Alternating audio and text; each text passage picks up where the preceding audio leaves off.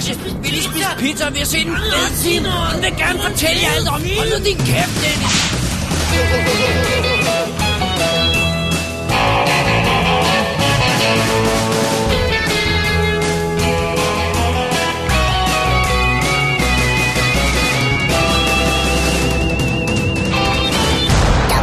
Definitive DVD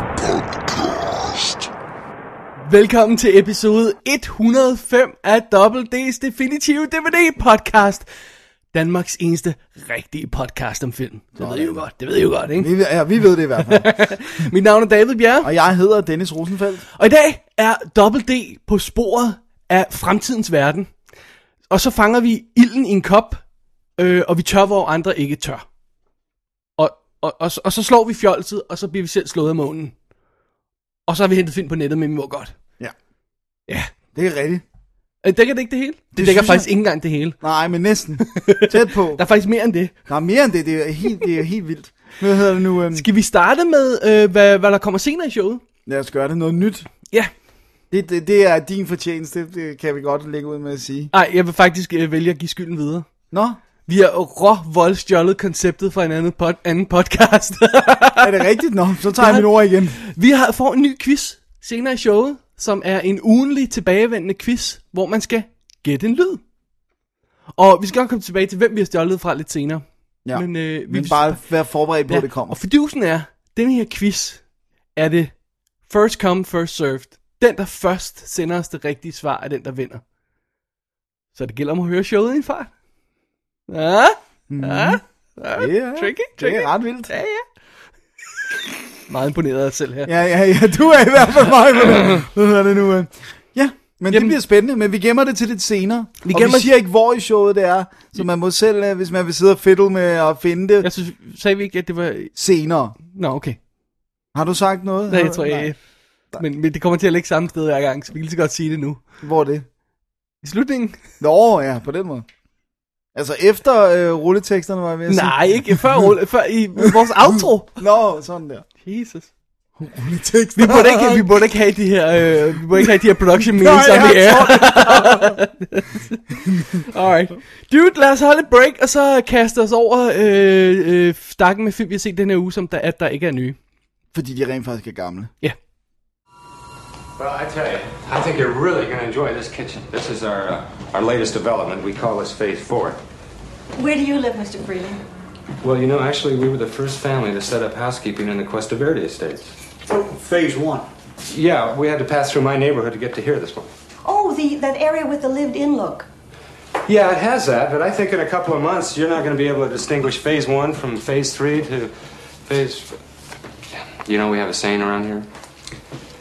The grass grows greener on every side. yeah, that's what I feel about it. Honey, I can't tell one house from the other. Well, you know something? I think you're right. But I think our construction standards are really very liberal. Like, uh, I, I have this neighbor, and he built his jacuzzi in his bedroom, and it has a running aqueduct connected to a wading pool outside, and it's built half in and half out of his living room. Jeg har den første film, Dennis. Det er det, du har? Jeg har en øh, opfølger til en film, jeg snakkede om i sidste show. Ja, det er rigtigt. Før vi holdt break. Før jeg var en uge i Aalborg. Wow. Jeg var en uge i Aalborg. Da, da, da, da. Det var hårdt. Men du er i live. Jeg er i live. Du klarede den. Mm, du ja, ja. Jeg var over at passe laserdisken i Aalborg i en uge, som afløser. Det er vildt.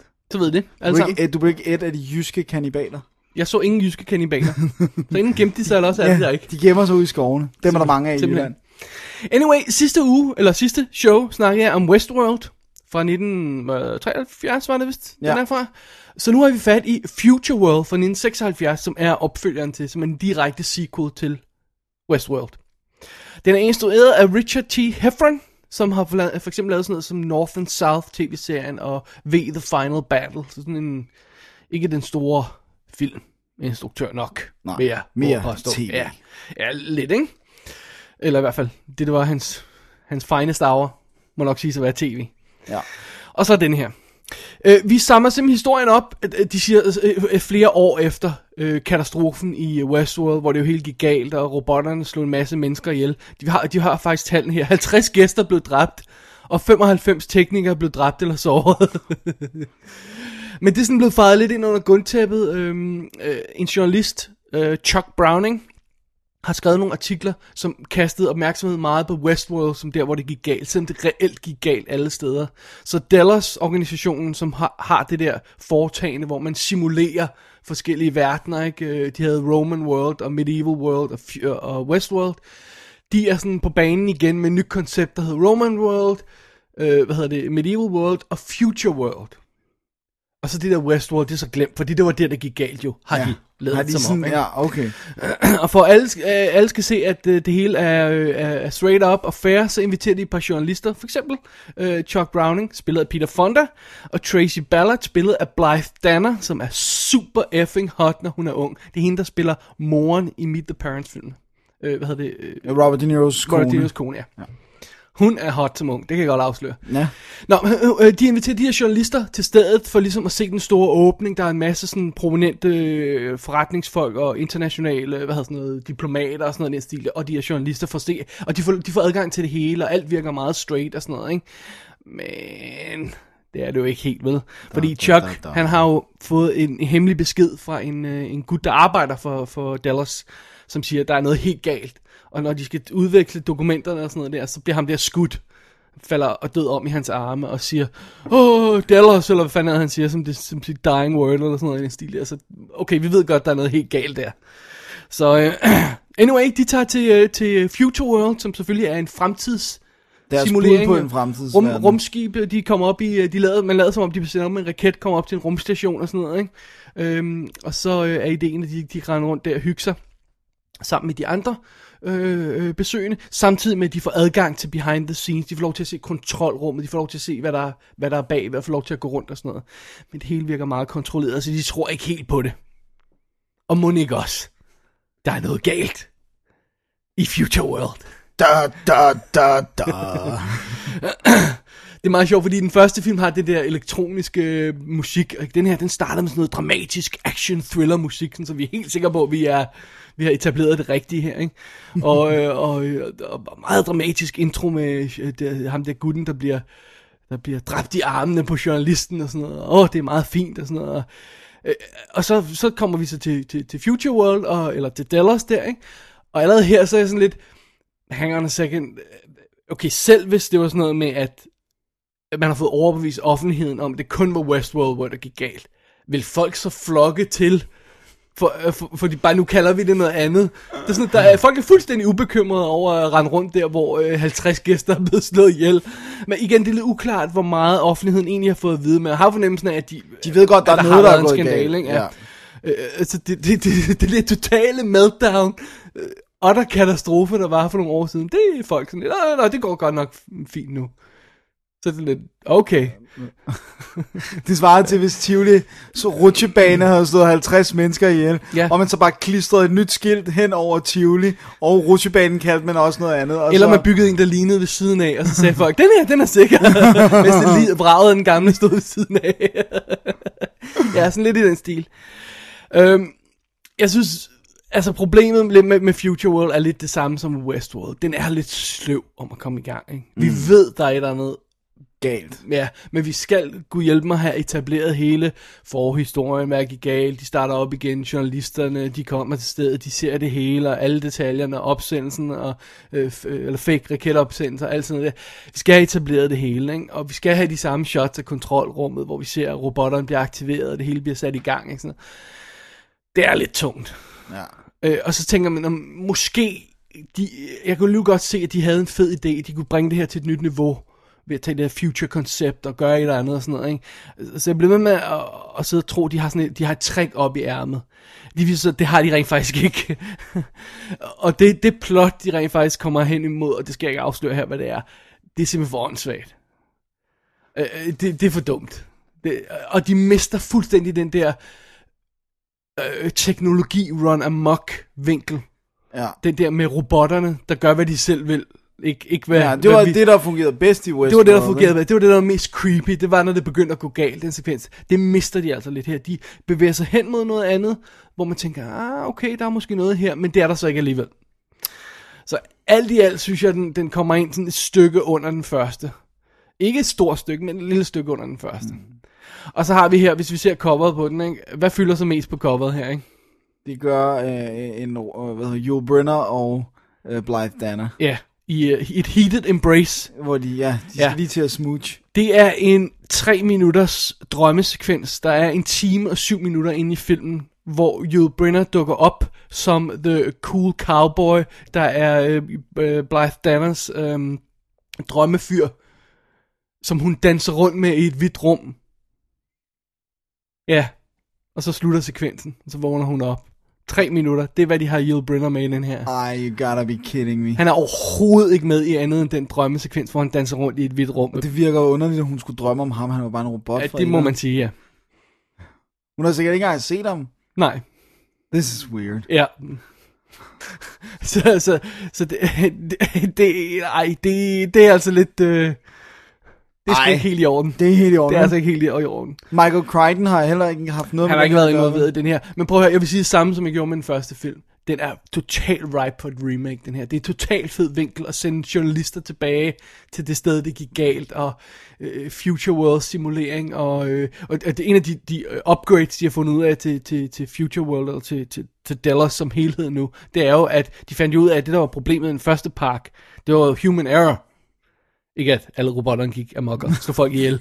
Så nu har de erstattet alle kontrolfolkene med robotter. Åh, så det er man. bare sådan noget, det, det er totalt sat op til at gå galt igen, men det gør det ikke på den måde, man tror. Så det er sådan lidt... Øh, Ej, det lyder ellers som... Det, det, det er Men- ligesom om, de har gode idéer, man ikke kan følge dem ja, til dørs. det, og, og Peter Fonda, han er faktisk super cool, for han er sådan lidt uh, sneaky reporter, og Blythe Danner, hun er så den, der, der, der hun er pis på ham, og sådan noget, og, men, men, og hun tror lidt mere på det der koncept, end han gør, eller det der Dallas koncept. så der er en god dynamik mellem de to karakterer, men de, ja, nej, de taber den lidt på gulvet, det må jeg altså indrømme. Jo. Desværre. Jeg vil sige, mm, se Westworld, og så, og så hvis man er virkelig, virkelig fan af den, så tjek Future World ud, men ellers drop den. Ja. Det er svært. Desværre. Alrighty. Det er Optimum, der har sendt den ud. Der er nada ekstra øh, på den engelske udgave, jeg har her. Men til gengæld er den i widescreen, og det er ikke alle udgaver af den, der er det, så pas på. Ja, hold lige øje med det. Ja. Jeg ved heller ikke rigtigt, om der er noget Nej. plads til extras. Nej. Altså, Oven i, den noget... drøm, oven i den drømmesekvens, så.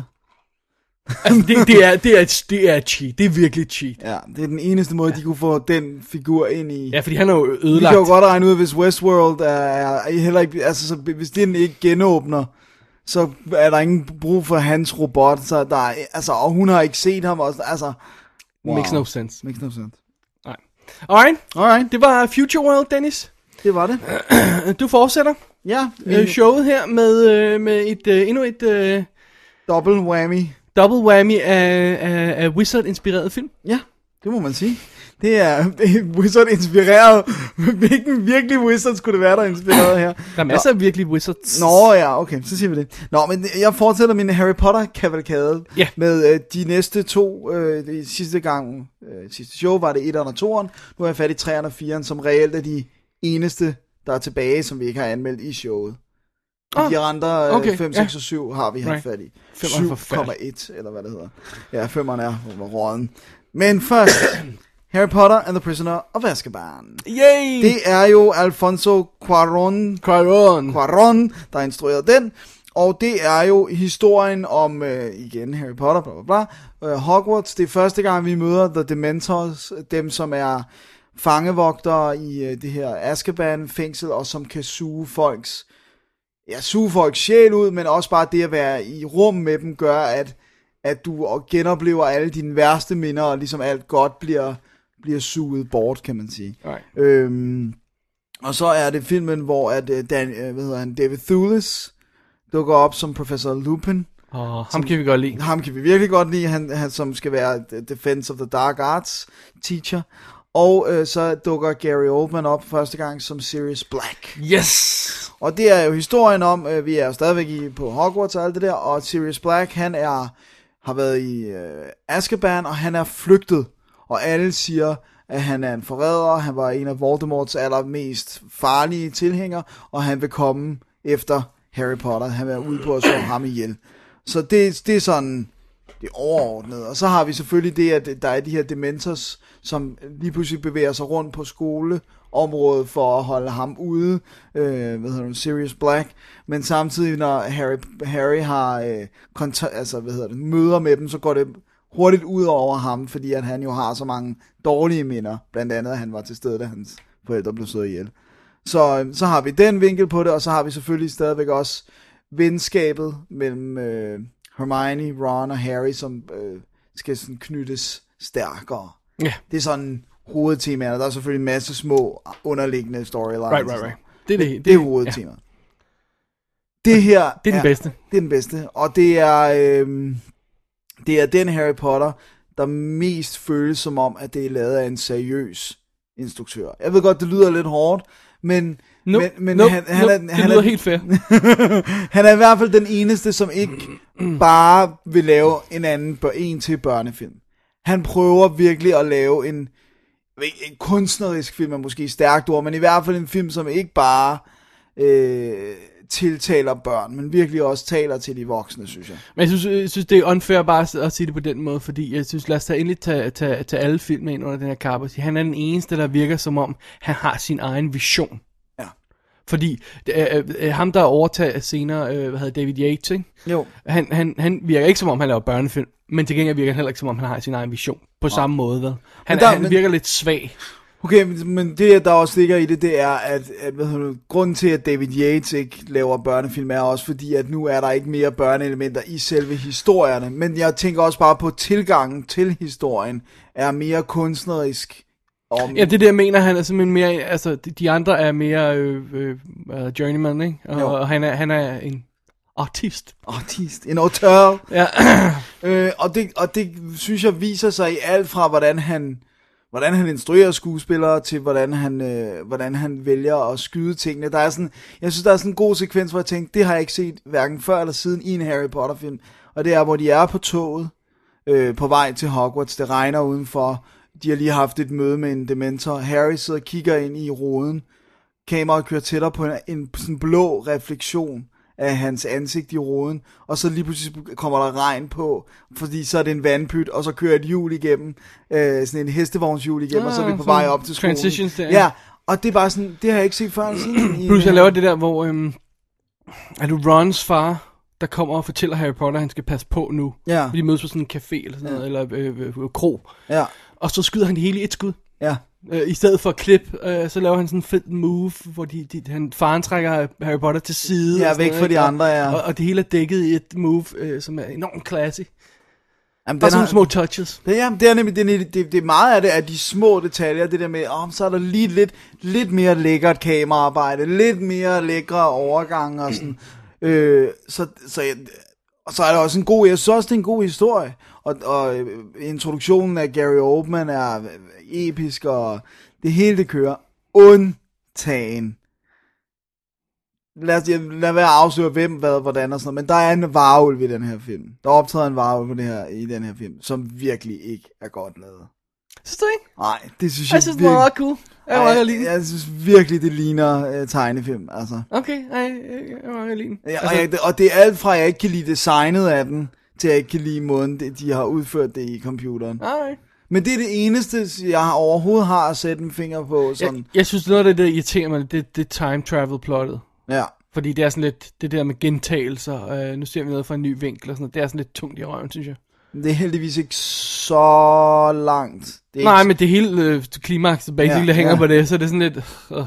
Okay, men, men det, er så, det kan man så sige, det er ikke så meget ham, som det er, det er bogen jo. Det Som er bogen, også har det er bogen, ja, time det, det er plottet, element. ganske enkelt. Øhm, og det er også sjovt, fordi når, når man sidder og ser dem, så, så øh, jeg har jo læst bøgerne, nu er jeg faktisk i gang med at genlæse dem, fordi at, synes jeg, jeg vil gøre det, for der er gået så lang tid, så vil jeg se, om det stadig holdt.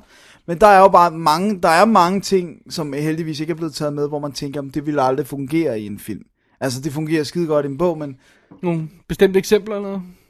Nå, men der, der er bare enormt meget af sådan noget... Øh, altså sådan nogle, der er sådan nogle ting, som ligesom da vi snakkede om toren, hele det her subplot, som er fedt i en bog, men som i en film sagtens kan fjernes helt konkret, uden at, du Ja. ja. ved, sådan, hvor karaktererne i virkeligheden bare er gået i en cirkel, og er tilbage til start, hvor der kan man sige, det er okay i en bog, fordi vi får noget karakterudvikling, du kan selv styre, hvordan du læser den, alle de der ting, men i en film, hvor du ligesom bliver tvunget til at se det hele, så, så er det ikke smart at have en sekvens med, som i realiteten ikke flytter noget. Nej. Og det er der en del af i nogle af bøgerne.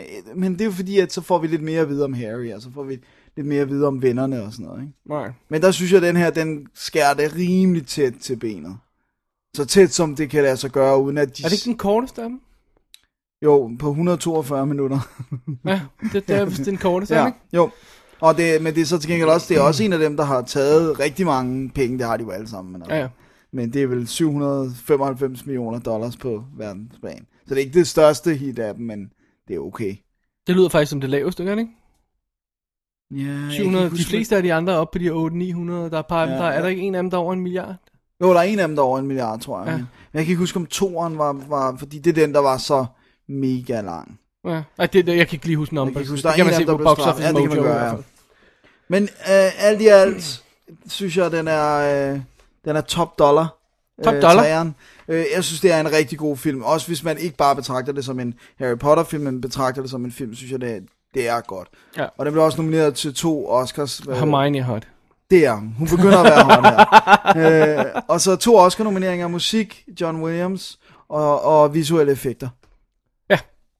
Øh, John Williams, øh, på det her tidspunkt var det jo faktisk, altså ja, han har name-only credit, men det var faktisk allerede her, det begyndte at være andre komponister, som bare om arrangerede John Williams' temaer, fordi han ikke rigtig havde tid. Jeg mener, det var den første på træerne, de, de, hvor at han får fuld name credit, men i virkeligheden er det arbejde, han har lavet på de andre Så skal man kigge lidt til der i credits, så står der rearrangement eller conducted by, og alt det der. Sådan noget, ja, præcis. der, Ja. ja, men de snakker om det ekstra materiale, at han, han havde ikke reelt tid til at lave fuld score her på træerne. Mm. Så, øh, men det er stadigvæk, der er jo det, det Harry Potter temaet selvfølgelig. ja. Så det var træerne. Det var træeren, Azkaban. Yes. Og, og, skal vi lige sige, hvor, hvor cool Gary Oldman er? Helt vildt cool. Oh, jeg er så glad for, at han, han fordi nogle gange så virker han lidt snobbish. Ja. Men jeg er så virkelig glad for, at han har taget en rolle og gjort det, fordi han er perfekt i den. Han Ja. er simpelthen så cool. Og det er også bare fedt at få ham, uden at afsløre for meget, men i hvert fald er han ikke bare en straight up bad guy. Ja. Altså, Åh, oh, fordi det er altså, altså, det var sådan, jeg sad nemlig og tænkte, hvis han ikke havde fået den rolle, så var han sikkert blevet castet som Voldemort. Altså, det kunne sagtens have, have, have sket også, ikke? Bortset fra, han, det der selvfølgelig gør, at Ray Fiennes er perfekt som Voldemort, øh, det er, at han, har, han virker mere aristokratisk. Hvor Gary Oldman netop har det der Han har altså det der British, working uh, class. working class British. Ja, og det er også derfor, han er perfekt som Sirius Black, ikke? ja, det er så, sandt. Så det er sandt. øh, det er awesome casting. Øh, så har vi øh, firen. Firen? Harry Potter and the Goblet of Fire. Det er den, man har for Twilight. Cricket. øh, det, det er sjovt, det slog mig, hvor lidt han rent faktisk er med, for det blevet gjort sådan lidt større efterfølgende, sådan at Robert Pattinson optrådte første gang i Det, jeg, jeg kunne slet ikke huske, var med ind. Jeg måtte se den igen for at kunne... Åh oh, gud, det har... Åh, oh, okay, right. Men han har, han har måske 25 replikker. Nej, det tror jeg er for meget. Ja, men altså, der er ikke, pl- der er jo ikke så plads Nej, der er ikke til plads til her andet end- der, nej, ikke? nej. Så, så, øh, Men det er bare det der med, at det, at det er blevet gjort sådan lidt mere episk, fordi at han nu er en Twilight... Øh... Det ved jeg nu ikke, men altså, det, det er meget sjovt, at han er med, at man har set ham i noget stort før, og jeg kunne ikke huske det. Nej, nej, nej, nej. Men øh, den er instrueret af Mike Newell. Nu, Newell. Jo, Newell. Øh, og, øh, der er lavet Pushing 10, Ja, som... Øh, vi som er sjov. Nå, okay. Er den? Den er super godt, har ikke set Nå. Pushing 10? Nej. Angelina er hot i den. Nå, jo, så tror jeg, jeg har. Nej, jeg er ikke så meget til de der. Nå, De anyways, der, hvad, hvad for nogle de der? det er en romantisk komedie, ikke? No! Det er den, med, med hvor de øh, øh, air traffic controllers og sådan noget. Nå, øh, hedder den Pushing 10? Ja. Hvad- jeg- så tror jeg, det var noget andet. Nå, okay. Carry on then. Så har jeg set den. Det er med John Cusack og Billy Yes, Bob sir. Okay. Hvad hedder det nu? oh wow, we're off track already. God, vi need a break. Nå, det, det her, det er øh, den fjerde historie. Det er den, hvor at, øh, der skal holdes en stor Tri-Wizard Tournament på Hogwarts, så der kommer, der er eleverne selvfølgelig fra Hogwarts, og så kommer der to andre øh, troldmandsskoler, øh, hedder det det? Ja, det hedder det. Go for it. Øh, som kommer og skal bo på Hogwarts for at kunne deltage i den her turnering. Hvilket Øh. er ret interessant, fordi de bliver sådan introduceret sådan cirka to sekunder før de træder ind ad døren, og ingen af eleverne ved åbenbart, at den der turnering kommer nu her. det er sådan lidt underligt. Der er flere ting, der er underlige. Altså, det der er fedt, det er selvfølgelig, at okay, vi får introduceret, der er andre øh, troldmandsskoler i verden, fordi man sidder og tænker, at det kan ikke passe, at der kun er en i England, eller sådan, det vil være underligt, fordi der er ikke nogen, der snakker med accent på Hogwarts, så man kan regne ud, det er kun Ej, men, britter. jeg, jeg assumede bare, at der var sådan noget over ja, hele verden. Ikke? Ja, men det, er får vi så også. ligesom ja. bevist. Men det, som jeg synes er mere komisk, det er, at, øh, at den der turnering får ligesom, og det mener jeg også, den gør i bogen, nu er det lang tid siden, jeg har genlæst det, den får ligesom øh, øh, overtaget øh, alt skole, altså fordi det er jo en skole, men man tænker, et, alle de der elever fra de andre skoler, hvor deltager de så bare i Hogwarts undervisning, eller har de bare ikke undervisning i et år? Ah, eller, okay. Altså, det er sådan, man sidder og tænker sådan, uh, hvad, hvad, altså fordi de har måske en lærer med, og så en assistent, så de har ikke noget af hele deres lærerstab med, så man tænker bare sådan, hvad, hvad så de her elever, de får ikke undervisning i det hele år, eller hvad? Nej, det er ikke det hele. Og skal vi forstå det sådan, de er der et helt år? Ja, Jeg mener det hele skoleår, ja. Wow, i filmen virker det ikke sådan. Der virker ikke som om, de er der nogle uger. Okay, jeg mener, det, jeg mener, det skal forstås som værende et helt skoleår. Fordi så når, når, når turneringen er overstået, så ah, okay, ej, det, det, det Men, er men hvor tit er den, den her turnering? Hver tredje år. Ej, det giver ikke nogen mening. ja, det må der være nogle Harry, Harry Potter Det, der, det, det, ved være, om, det, altså, det kan være, jeg kommer i tanke om, når jeg genlæser på, men uanset hvad, så skal det også etableres i filmen i Right. hvert fald. Og øh, der er selvfølgelig der er nogle regler for, hvor gammel man- skal være for at deltage, og man kan ikke smide sit navn, man skal smide sit navn ned i sådan en kop, og bla bla bla. Og på en eller anden måde, så bliver Harry Potters navn spyttet ud, da der er udvalgt de tre deltagere, der skal være ude, der skal være en fra hver skole, så kommer der et fjerde navn, og det er Harry Potter. Og han er ikke gammel nok til at deltage. Han burde ikke have kunne smide sit navn i, og, og da, han burde slet ikke blive udvalgt, når der var en fra Hogwarts. Men det gør han altså. Hvilket øh, øh, så introducerer det mest irriterende subplot er, at Ron bliver sur på ham på grund af det, selvom han helt obviously ikke har haft noget at gøre med det. Men det er sådan noget helt andet. Ja, det er sådan helt anden. Ja, det, det, det, virker, det er endnu virker en ting. klodset. Det virker i hvert fald klodset i, i filmen. Det, kunne- jeg kan godt forestille mig, at det er nemmere på, at, at klare netop sådan en ting i en bog, uden at det virker lige så åndssvagt. Fordi her, der var sådan, det er så tydeligt, når man kigger på de her mennesker, altså når man ser dem interagere, hvorfor skulle, skulle Ron ikke kunne regne ud, at Harry ikke selv har, Ja, øh, det, har det, gjort det, det, det virker sådan lidt dumt, ikke? Det er sådan lidt... det er ikke helt godt i hvert fald. Nej. Og så øh, skal vi lige nævne en til karakter, der bliver introduceret her. Der er selvfølgelig alt muligt bla bla bla. Men der er, hvad hedder det nu, øh, Brendan Gleeson dukker op som den øh, nye, endnu en gang ny Defense Against the Dark Arts teacher. Der er ikke så meget kontinuitet i det der undervisning der med Dark Arts. hva? det Man skulle forestille sig, at der blev langt mere fokus. Det lyder som om, det er et vigtigt subjekt. Men jeg kan Det er snart. fordi, at samtlige lærere, der har det der fag, bliver udsat for et eller andet. Ja, de dør eller bliver vanvittige. Øh, og det er så, han hedder Mad Eye Moody, og han har sådan et, et øje, der sådan kan dreje rundt og gøre alt muligt crazy og sådan noget. Sådan, sådan lidt... Han er også sådan lidt øh, comic relief nogle gange. Ja, hvor, Men så er det vel også her, vi har David, øh, hvad hedder, øh, hvad fanden hedder han, Dr. Who med? Ja, det er rigtigt. Hvad han hedder? David...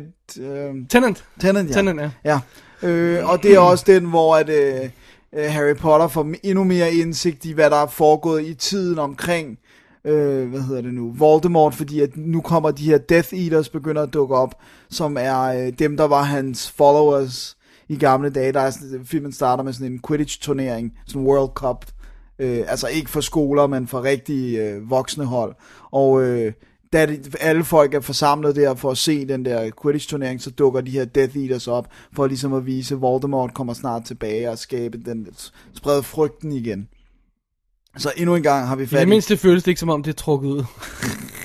157 minutter var den, så det er igen op at være en af de rigtig lange uh, ja. Harry Potter film.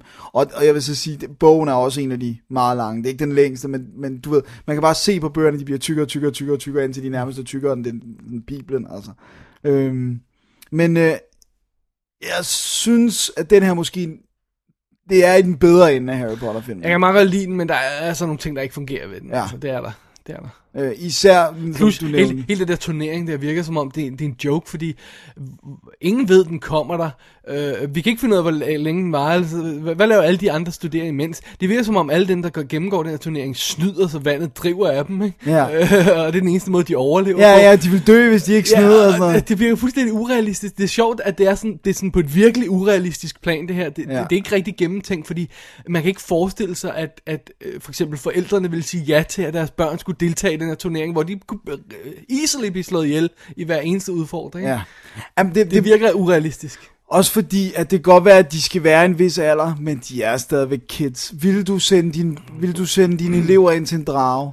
Bare sådan en. Nej. Som, altså, Plus den der drage ved på et tidspunkt vælter rundt og ødelægger halvdelen af skolen. Ja. Det er sådan fuldstændig, altså...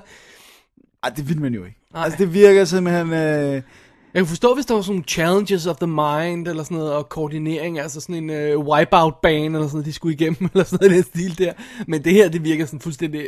Uh, At det virker for risky. Ja. Ja. Altså, selv hvis vi siger, de kan magi og sådan noget. Ja. Og det, nej, ja. Plus det der med, at, at for mig er det også åndssvagt at bede folk om at deltage i en konkurrence, som de ikke ved om, hvad det handler om, før de står midt i den. ja. Altså det der med, for eksempel, de får ikke at vide, hvad den første challenge er, før de står ved den første challenge, kun fordi de snyder selvfølgelig, men, men lad os sige, at de ikke havde snydt, så vil de, så vil de stå sådan 20 sekunder, inden de skulle ind og få at vide, ja, du skal ind og confronte en drage. Og du, sådan, du ved, hvad, om det virker, det Det virker, det virker bare- bare åndssvagt. Det virker altså. ikke, nej, det virker Øh, ikke. Men, s- men det er sådan en ting, man kan lidt godt leve med, når musikken spiller, ikke? Jo, altså, men det er bare bagefter, men når man begynder sidder, og og, tænker over og det reflekterer over bagefter, så er det sådan, hang on a second.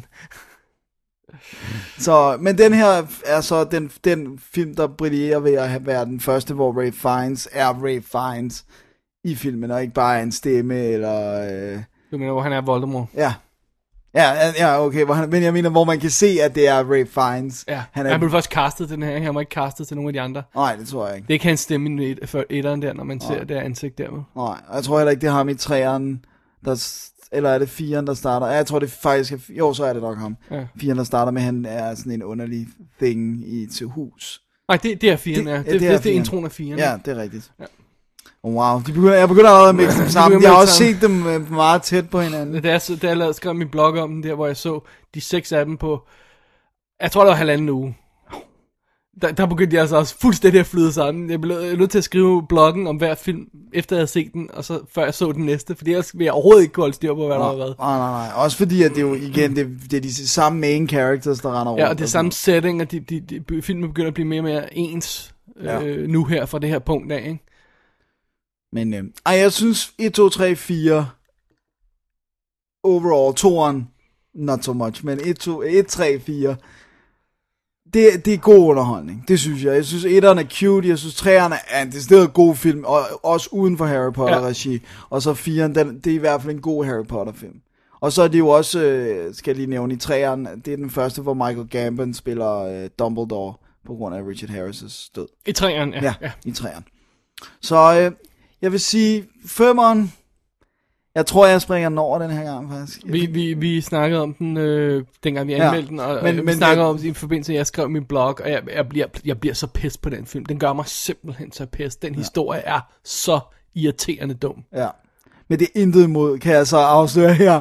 Det er intet imod at læse bogen. Det, det, nej, det vil jeg aldrig nogensinde Nej, gøre. nej, nej, men det er jeg vil bare- ikke engang læse de gode bøger. Nej, nej, nej, det ved jeg godt, men, Så- men, men, men uh, wow, det er også en dårlig bog, altså. Men øh, ej, jeg synes, hertil kan man roligt pløje igennem på Blu-ray og hygge sig med dem, og, og de bliver pænere og pænere, og så, altså, så, give it a shot. Alright. Sådan. Harry Potter and the Azkaban of the Prisoner of the, Of the Goblet of the Fire. Of the goblet, uh, goblet, uh, Fire Goblet. gob, gobling, Yes, gobling of fire. yes, awesome. Break time. Jeg tror, det er det. You know, once I sleptwalked four blocks, and I, I fell asleep in the back of this guy's car. He drove all the way to work before discovering me. Oh, God, I woke up. I started screaming. People came running from everywhere. They called the cops. The cops came. They took this poor dude downtown. My father, Big. Ed. He, Big Ed has me examined for like bruises and hickeys, you know, you name it. Oh God, I'm so embarrassed. Vi er tilbage fra break, Det er det, vi er. og Dennis spiser krydderbold. Sådan der. Det skal til. Ikke, ikke ristet, så vil den knase. Ja, det er ingen ristede krydderboller her. anyway, den første film, jeg har fat i, var sådan en, jeg sådan rent spontant hævde ned fra hylden her den anden dag, fordi jeg tænkte, "Ach, jeg, jeg har lyst til at se noget, noget gammelt, noget, noget cool, noget der er lidt hurtigt og sådan noget. Så jeg hævde fat i The Narrow Margin fra 1952. Sådan. Den er jo lavet som et remake øh, i 90'erne med Gene Hackman, øh, instrueret Peter Himes. Øh, så den er der måske nogen, der har faldet over på et hængende hår, tror jeg den hedder, eller sådan en stil der. Okay, men den har den samme engelske titel. I, ja, bortset fra The. Den mm. hedder bare Narrow Margin. Mm. Øh, den er instrueret af Richard Fleischer, som vi har fat i, før han lavede to, uh, 2000, 20.000 Leagues, og noget at sige ovenikøbet. Fantastic Voyage. Red Sonja. Uh. Og så lavede han Soil and Green, som jeg kunne have svoret på, at vi havde anmeldt, Det men det har vi åbenbart ikke. Så den må vi have fat i snart. Det er Soil Witness. and Green. Hvad, jeg husker, jeg har set den for, i hvert fald mens vi har lavet Double D. Det, det, vi så sikkert Det huske, kan være, det har været en ferie eller eller andet. Nå, anyway. The Narrow Margin handler i al sin enkelhed om en øh, gangsterkone, ekskone, som øh, beslutter sig for at vidne mod ham øh, ved en retssag. Så hun skal foran øh, The LA Grand Jury, og hun er et andet sted. Øh, så hun skal transporteres der til med tog, og øh, hun skal transporteres der til af to øh, betjente, som kommer og henter hende, og så er ideen, de skal køre hende til, til LA. Men der er selvfølgelig gangster ude efter hende. Da, da, da, da. Selvfølgelig. så øh, vores, øh, vores øh, cop her, øh, Walter hedder han vist nok, han er, øh, han er sådan rimelig øh, sort seer kind of good. Han er sådan lidt, ikke sort seer vel, sort seende. Til en Han er Negativ. sådan, han, Pessimist. er, han er sådan lidt, hvad for en chick gifter sig med en gangster? Come on. What type of chick does that? Ikke? Ikke, ikke en god en. Nej. Og, og, og hun er også total øh, højrøret, når de mødes, og har ikke sådan noget til års for cops, fordi at, øh, ja, og han siger, at det er bare et job, det her, sådan noget. Og så nærmest, når de træder ud af hendes hoveddør, så bliver hans marker skudt. Som altså har kone og barn derhjemme og sådan noget, ikke? Så nu, pludselig er der helt andre ting på spil, og det har bestemt ikke hjulpet på forholdet med de, med de to. Men så kommer de på toget, og så er ideen, at de her gangster af urensagelige årsager ikke ved, hvordan hun ser ud. Okay, det lyder underligt. Det lyder lidt underligt. Øh, så hun skal være i, øh, hvad hedder det, i, øh, i, i, i kupéen der, og han skal gå rundt på toget og holde øje og sådan noget, og han finder hurtigt ud af, at der er gangster der, øh, øh, og han, han, han, der kommer sådan forskellige karakterer, det kan vi vende tilbage til om lidt. Så ideen er, at han simpelthen bare skal sørge for at holde hende i live til LA. Så hun kan møde foran The Grand Jury og afsløre de her gangster. Og det skal han gøre hovedsageligt på et tog. Sådan. Der har vi setupet. Ja. Den spiller 71 minutter. Sådan. Ja. Hvorfor er der ikke flere film, der gør det? Simpelthen, og det er, det er så fedt. Altså, det er så fedt, og det er bare slam bam, så er vi i gang, så er vi på toget, og så kører vi, og så, øh, og så er vi af. Og lur mig om ikke sådan nogle folk, som dem, der lavede øh, Silver Streak af Chicago Expressen, har skævet til den her, fordi den minder sådan lidt om på noget, noget plan, ikke også? Mm. Det kan også være, at de har skævet til andre ting, men den her, den, er sådan, den har det der tight location, og murder plot going, og sådan noget, øh, eller murder plot er det jo ikke, det er jo sådan mere det der med at, ja, forsøge at undgå at blive murdered. Mm. Unmurder plot. Hvad sådan? Protection against death Ja, plot. så det er, sådan, det er en tight location, det er et simpelt, straightforward plot, vi ved lige, hvad det er, der er klart mål, get to LA alive, ikke også? Så, så det, det er meget nemt at skabe en god spænding og, og, og sådan noget. At de så oven i købet har nogle ret cool twist undervejs, som jeg ikke skal hente til her. Øhm, det gør det så bare endnu bedre. Og så er der sådan en masse distraheringer. Der er sådan, øh, der er sådan en knægt, du ved, undervejs, han der Walter, der, han kommer til at træde ind i en forkert kopi, og så er der en, en knægt derinde, som jo spotter ham øjeblikkeligt. Han der har en gun, han må være train robber. så pludselig skal han øh, fende det der knægt af, øh, hver gang han ser ham, fordi, look, it's a train robber! He's got a gun! åh oh, gud. Der er sådan en, en, en fed mand, som han altid møder i, i, i, øh, i, I gangen, gangene. der, så han bliver til at gå ved, ved siden af, så man finder ud af, øh, måske er, han, er der også et eller andet med ham. Der er de der typer, skumle typer, som tjekker ham ud, som han er ret sikker på er gangster, men han ved det ikke med sikkerhed. Øh, og så er der, øh, møder han undervejs en øh, rent tilfældig, og det er faktisk øh, ham der knægtens mor, han begynder at snakke med, så pludselig går det op for ham, at gangsterne kunne tro, at hun var ham, som han skal beskytte. Åh, nej. Sådan så, og samtidig med hende, som han skal beskytte, sidder i kupéen og bliver mere pist, fordi hun kan ikke engang gå ud og få en smøg eller sådan noget. Ej, nej, nej. Så der er sådan her, alle de her øh, ting, der bliver pejlet på, og den her tight location, og toget kører der ud af, og det fungerer bare. En tight, super fed lille film noir. Grunden til, at det er en film noir, det er jo selvfølgelig den, eller øh, øh, grunden til, at jeg siger, at det er en film noir, det er jo selvfølgelig, den er i Warner Brothers Film Noir 2 box set. Eller Film Noir Collection Volume 2, kalder de den, ja. Og øh, allerede fra, fra, øh, fra, hvad hedder det, box 2, så begyndte de faktisk går dale lidt i kvalitet, de der boxsæt. Forstået på den måde, det var ikke A-filmen. Der var ikke så meget tilbage af I A-liste. forvejen var det jo heller ikke rigtig A-filmen, for de er jo så kommet separat. Altså, øh, ikke at det nødvendigvis er Warner Brothers, men sådan som, øh, som Sunset Boulevard Touch of Evil, nogle af de her klassikere, vil man jo ikke smække i sådan en film noir-boks? Så dem, de to for Warner Brothers, og smækkede deres film noir-boks. For dem, der lå lige i bunden af A-niveauet, ikke? eller røg de så hurtigt ned til B-niveauet. Det her, det er en af A-niveau-filmene, men jeg har, man har bare aldrig hørt så meget om den, Nej, ikke snakket så meget om den. Nej. Men det betyder ikke, at den ikke er cool. Den er super cool, super tight lille film, og, og, og som sagt, det, på, på 71 minutter, der er den overstået på en breeze. Og det kan også godt være, jeg kommer til at tænke på, at det kan være, at den også har inspireret Under Siege 2. Under Siege 2. Der er en link til Under Siege 2, helt uden tvivl. ja, Den, den, den fik du lige af mig der, værsgo. tak, tak, tak, tak, tak. you can keep it. øh, det eneste ekstra materiale, der er på, det er et uh, kommentarspor med filminstruktøren William Friedkin, som jeg altså ikke har lavet den her film. Nej, men Og så godt kan den, lide den, den apparently. rigtige filminstruktør, øh, øh, Richard Fleischer, øh, som der er sådan noget lyd audioklip øh, ind imellem. Jeg hørte sådan 10 minutter af det, og ærligt talt, så er det lidt tungt. For det er sådan noget, han sidder og siger, du ved, det her klip, der kan vi se, at det er noget af det samme, som Orson Welles også bruger i sin klassiske film noir Citizen Kane, hvor vinklen, og der, den minder meget om, og det er helt vildt cool. Hvor, Wow. hvis jeg man havde lavet, så havde jeg sagt, det, prøv at se det klip, det ligner det fra Citizen Kane. Videre. Altså, det, det er sådan, Ja, han åh, trækker den to- virkelig ud. Ja, ikke? og nu kan vi se, at hovedpersonen, detektiven, det og det og det, spillet af den og den, han ankommer til lejligheden, hvor... hende- yeah, thank you. Really. Move on. Så jeg hørte altså ikke mere end 10 minutter. Nej, jeg synes det, ikke, det, at er, ud. det er fair nok. Ja. Så, ej, en, en, en tight lille film værd at tjekke ud, øh, og den er rent faktisk lige kommet fra England i sådan en standalone udgave. Øh, de er begyndt at sende en masse gamle klassikere ud, film noir klassikere og andre klassikere ud i sådan, jeg ved ikke rigtig om det, jeg tror ikke det er decideret et label, men de har sådan en, den samme grafik med sådan nogle farvede, øh, øh, øh, hvad er det, vinkler på toppen, hvor, øh, eller på coveret, hvor, hvor titlen står i, og der er sådan et sort-hvidt billede for filmen, ikke? fordi de, de er jo i sort-hvid, de fleste af de her film. Øhm, jeg, jeg er ikke sikker på den serie, men, men jeg, under anden de er værd at tjekke ud, for der, der er kommet mange interessante. Blandt andet Narrow Margin. Så nice. tjek den ud. Ja, It's good.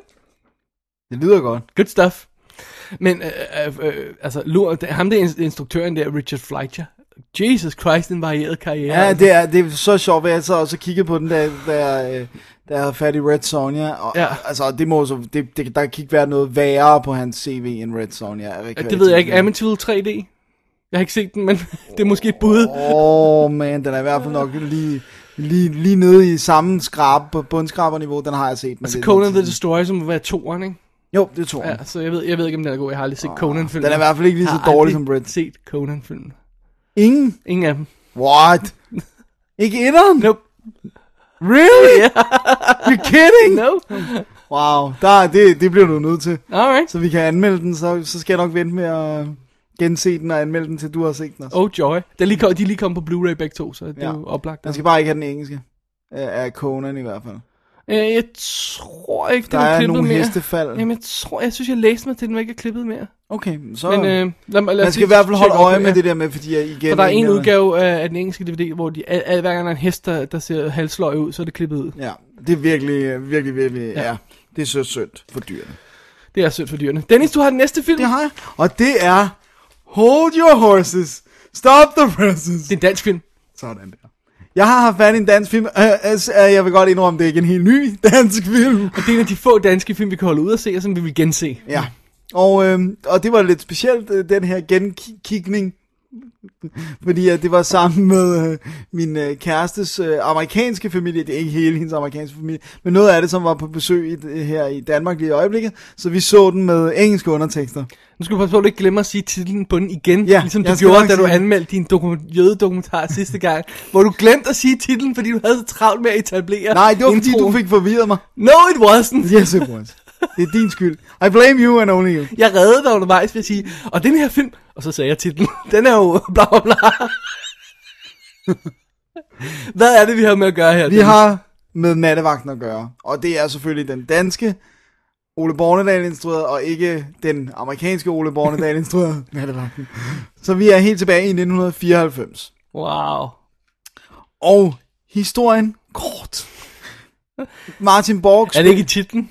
jo, det, Martin Borg spillet af Nikolaj Koster Valdau får job på, som nattevagt, hvor han skal gå runder inde på et, øh, et, øh, et øh, medicinsk øh, sådan forskningshospital, hvor der også er et, øh, hvad hedder det nu, hvad hedder det, et ligerum?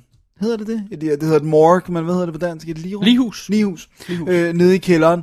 Så han skal gå en runde, han har sådan en lille dims, han stikker en nøgle ind, i- ind i og drejer, og så viser den, øh, kan de se at tjekke, at han har gået sin runde, det kan de se på den der boks der, når han har drejet nøglen. En af nøglerne hænger selvfølgelig inde i ligehuset for enden, så han skal gå forbi alle de døde, som ligger bare på borger med øh, sådan nogle toe tags, og så skal han hen og, og dreje nøglen. Øhm, han er, har en kæreste, og så har han en, en øh, ven på jurastudiet, øh, og som også har en kæreste, og de to venner, det er Kim Bodnia, som hedder, han spiller, spiller Jens, øhm, de har, kører noget udfordringer af hinanden, og den, der taber, skal gifte sig med sin kæreste. det synes jeg er meget sigende Ja. for deres level of commitment. ja, ja, ja, ja. De, de, de bliver meget hurtigt etableret, at de er drengerøve. Ja.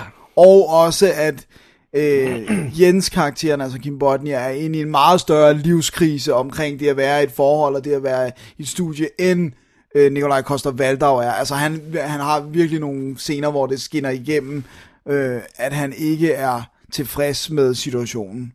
Øh, hvad hedder det nu? Øh, Nikolaj Koster Valdaus kæreste bliver spillet af Sofie Gråbøl, og det er, det er ikke det første, man har set hende i, men det er stadigvæk noget af det tidlige, for hun har jo lavet den der O's historie, eller ikke, nej, hvad er det, den hedder? Ovid, er det ikke det, den hedder? Med Donald Sutherland, hvor hun er helt, helt, helt, helt ung. Jeg tror, Hun er, også med, 17 er hun ikke også med i Pelle Romer? Er ikke Pelle Romer? Jo, det kan godt være. Jo, det, nej, det, det, Men den er 40, ikke? jo, den, er- jo, den, er, den, den er, er, fi- slut 80, ikke? ja, 87, ikke? Ja, det tror du er ret i. Øhm, men det er i hvert fald, og så Lotte Andersen spiller øh, på det Hun er tidspunkt- så irriterende, jeg har lyst til at slå hende Ja, men, hende. men hun gør jo det, hun skal. Nej, men den også her. bare generelt. Nå, generelt, ja, ja. men Det her, der Oh Happy Day der. Oh, den har jeg heldigvis ikke den har jeg ikke set. Jeg er jo ikke drømme om at se noget, der har instrueret hende der Goofy.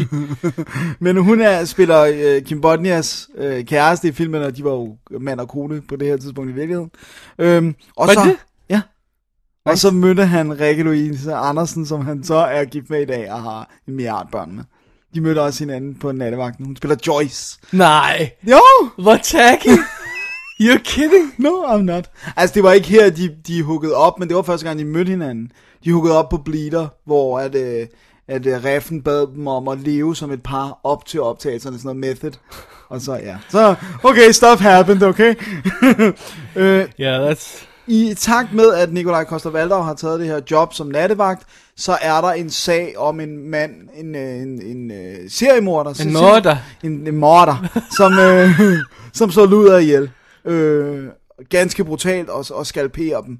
Øh, så den sag kører samtidig, og derfor så møder han også, i forbindelse med, at Line bliver kørt ind til det her øh, ligehus, møder han øh, betjentene, hvoraf den ene bliver spillet af Ulf Je- Jens, hvad hedder han, nej ikke, øh, Peter Wørmer, som er, øh, hvad hedder det nu, som er drabsdetektiv, og han, han er sådan lidt, jamen jeg har også arbejdet her engang som nattevagt, og øh, det er ikke det sjoveste og sådan noget. Nu skal lad mig lad os gå rundt. Og han virker sådan meget alfaderlig og, sådan, og siger sådan, jeg kan godt stole på dig, det kan jeg vist. Det kan jeg ikke. Så fortæller han om info om drabsagen og sådan noget. Det så. er ikke godt der. Så det er sådan setup'et. Øh, og, og, og så det der også er vigtigt her, det er, at øh, Kim Bodnia og Nikolaj Koster Valdaus, den der leg, får dem rodet ud i noget, der sådan mere og mere har konsekvenser for dem som mennesker. Det er setup'et. Meget langt dig. Meget langt setup. Øhm, Bare klaret med titlen. Nattevagt. Nattevagten, ja okay. Det vil så ligesom ikke forklare noget om, at der var en drab. Nonsense Mornings. Okay, det her, det er dansk film at its very finest. Hvorfor er det det? Fordi det er skudt af Dan Lausen. Det er en af grundene. Det er også fordi, det er Ole Bornedal, da han var allermest sulten efter at lave... Altså, jeg ved godt, du godt kan lide kærlighed på film, men jeg var ikke specielt begejstret for den, og jeg synes, Frias for det onde, synes jeg, det, var en dårlig film. Jamen, det, det, det er meget sjovt, for lad os lige tage fat i Frias til det onde. Ja, Frias for det onde er total rip-off af Straw Dogs. ja. Hvorfor virker nattevagten så, når der er en rip-off af alle Hitchcock og alle de her horror- eller gyserfilm af den type? Hvorfor virker den, når, når, når Frias for det onde ikke virker? Altså, for, for jeg tror, der er to grunde. Der, der er to sådan store grunde. For det første er det det der med, at det ikke er straight rip-off af én film. Det Okay, det er en, en, en hvad hedder sådan en sådan compilation af, ja. ja, ja. Så det er mere moodet, altså musikken er decideret, altså det var så meget, så Stephanies mor også så sagde, det er psycho-musikken det der, og det er det ikke decideret, men det er meget tæt på at være det, ikke? Og så Øh, måske også, fordi og er han, det- han både som instruktør og som, øh, øh, hvis jeg må have lov til at blive lidt analytisk her, og som menneske, Ja. har erkendt, at i det her tilfælde laver han rip-off. Det gjorde han aldrig på Frihes for det onde. Der Nej, tror han han, han laver en original film om, om sin egen barndom. og, så, og hvis man har det, det, det øh, slør øh, i, i sin, øh, i sin øh, tanker over den film, man laver, så er det ikke sikkert, at man laver lige så god film. Nå. I'm Og, og så er der en, en anden øh, skærende, tydelig ting ved Fri os for det onde. Og det er, hvordan han har måttet klippe den om, fordi at både, øh, hvad hedder hun, Aqualene og øh, Lasse Remer. Lasse Remer, ingen af de to kan spille. Og de har hovedroller. Altså, det, det er bare ikke godt. Så man kan også se, at det der subplot med den eneste, der, som jeg synes virkelig spiller godt, Polle for Snave, at hans plot bliver faktisk gjort større, Ja. for at øh, undgå, at vi skal se på Lasse Remmer og Lene, når de åbner munden. Men her, han kan, han, her kan han ligesom overgive sig, i nattevagten kan han ligesom overgive sig til, at, øh, hvor cheesy det hele er, fordi han kan lægge en masse vægt på de her skuespillere, og lade dem, altså Botnia, han styrer jo hver scene, han er Ja. med i, ikke? Han er jo er fuldstændig, han overtager jo den film, når han er på, ikke? Ja, jeg synes virkelig, det, det er allerede der, ser man kimen til, altså nu kan man synes, hvad man vil om de film, han har lavet, men jeg synes, han er en vanvittig dygtig skuespiller. Måske en af de bedste danske, ud over Jens Ocking eller sådan noget. Fortæller dengang lå ind i ham? Nej, Det var oppe på filmværkstedet og skulle aflevere, vi skulle, jeg tror, vi skulle hente, aflevere noget udstyr, og han var på vej ud af døren, mig og Jesper, øh, vores occasional medvært her. Og så stopper han i døren, jeg tror, han holder døren for os, og siger han, Nå, har I været ude at lave film? siger ja, ja, ja. "Nå, Det er godt, dreng. Så går han, eller sådan noget stil. Han har, han har det her mega skæg på, han havde i Jolly Roger. Og så har han en kæmpe fed. nice. Oh, Det er min Kim Bodnia historie. Det er det, var, det var der omkring den periode, hvor han fik lov til at lave det der eksperimental projekt på filmværkstedet, eller sådan noget. Ja, eller lige før, der, eller lige efter. Var det det, han lavede sammen med Dejan Sukic? Eller. Sukic, I, don't know, de er en jeg kan ikke huske, om det var lige perioden efter, eller sådan noget, men det, det, jeg formoder, det var derfor, han var der i hvert fald. Ja. Så. Men han er virkelig god, og, og, og det, jamen, jeg synes, de alle sammen er gode. Den scene, hvor han udfordrer, og det er Ulrik Thomsen, ikke? Ja, det er så sjovt, hvor han går op til ham og så siger, er han, han, er starter, ud, og så ved man ingenting. Og så. men han starter bare så hårdt ud med at sige, hvad så fiskefjæs? det siger han til de her to rocker. Og den, den, ja, det er to rockere, den ene hedder Mu, er det Mugi eller Ja, sådan? han hedder Gugi. Gugi. Så siger han Gugi. Hvad det? øh, Det er ikke et pakistans navn, er det?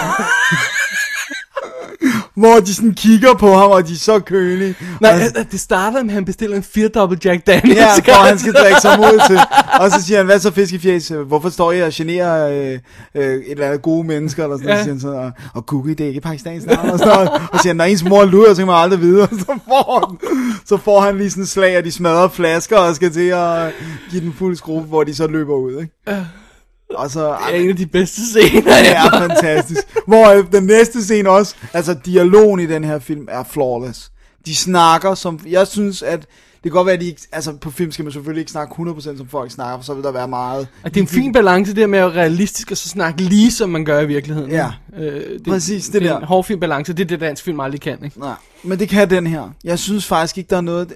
Det, noget af det virker næsten impro-agtigt, fordi det ligger så godt i skuespillernes Ja. munde, når de snakker. Ikke? Og, og der er de der shorts, den, den tager så tid der, så er de i kongens have, lige efter de har været på, på café der, hvor de har overlevet det der, hvor de så står de og snakker om H.C. Andersen, og sådan, så den, hvor det, han tager den der anekdote med, at han onanerede, så hver gang han onanerede, satte han et lille kryds med en blyant, hvor Kim Bodnia så siger, hvis jeg havde sat et kryds med, med en blyant, hver gang jeg havde onaneret, så var der ikke flere blyanter tilbage i verden.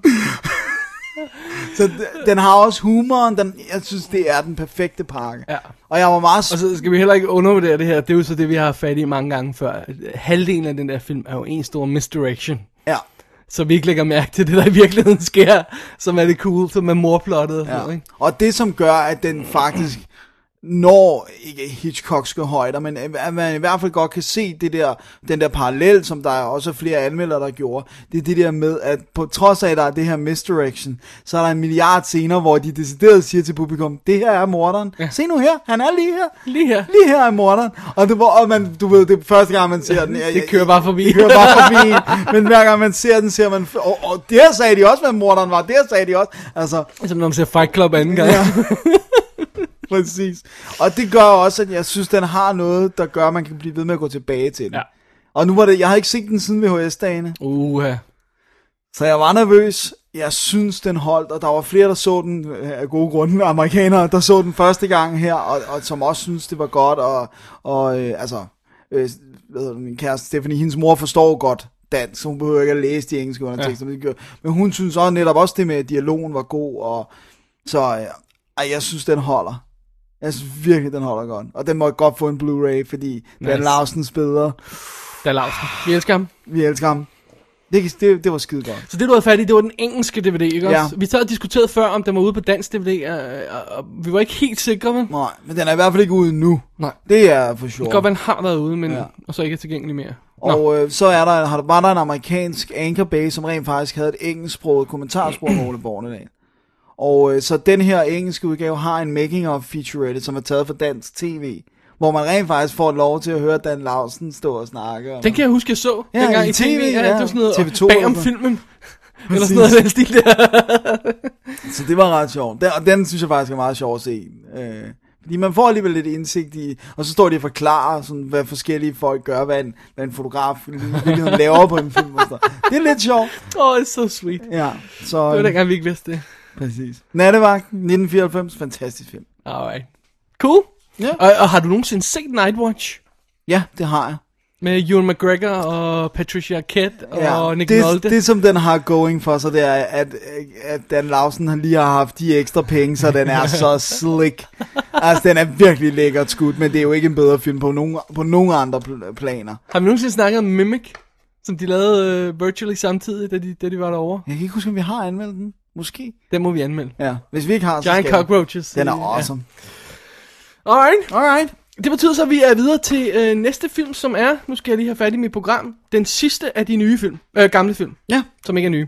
så er vi igen Jeg har fat i en klassiker, Dennis, som jeg, øh, endnu en af de der, hvor, altså nogle gange så bliver vi chokeret over ting, vi har anmeldt, som vi ikke kan huske, vi har anmeldt. Nogle gange bliver vi chokeret over ting, vi ikke har anmeldt, som vi kan svare på, at vi har anmeldt. Og det her, det er en af dem. Det er måske nok den bedste krigsfilm, der nogensinde er lavet. Den bedste krigsfilm. Ja. Jeg kan ikke komme i tanke om noget, der er bedre. Nej. Det er Where Eagles Dare. A.k.a. Ørneborn. Ja. Ja.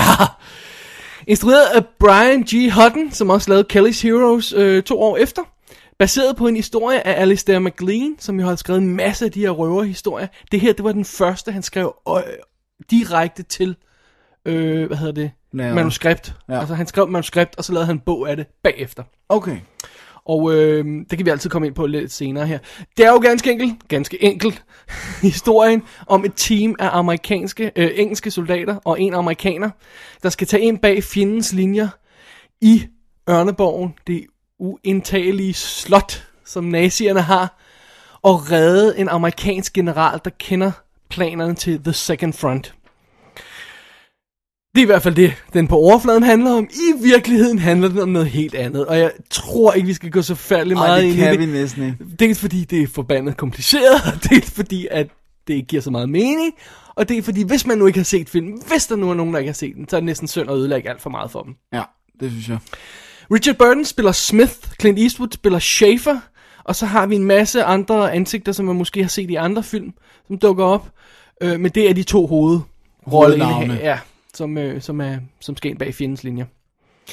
Og øh, den her film, den spiller 158 minutter. Ja. Og det flyver forbi, som om var det øh, øh, øh, tre kvarter. Ja, for det her, det er jo en remote killer. Det er remote killer movie. Hvis ja. først du hænder fast i den, så kan du ikke slå væk fra den, fordi den er epic, og den kører bare derud af. Ja. Det er en god gammeldags røverhistorie.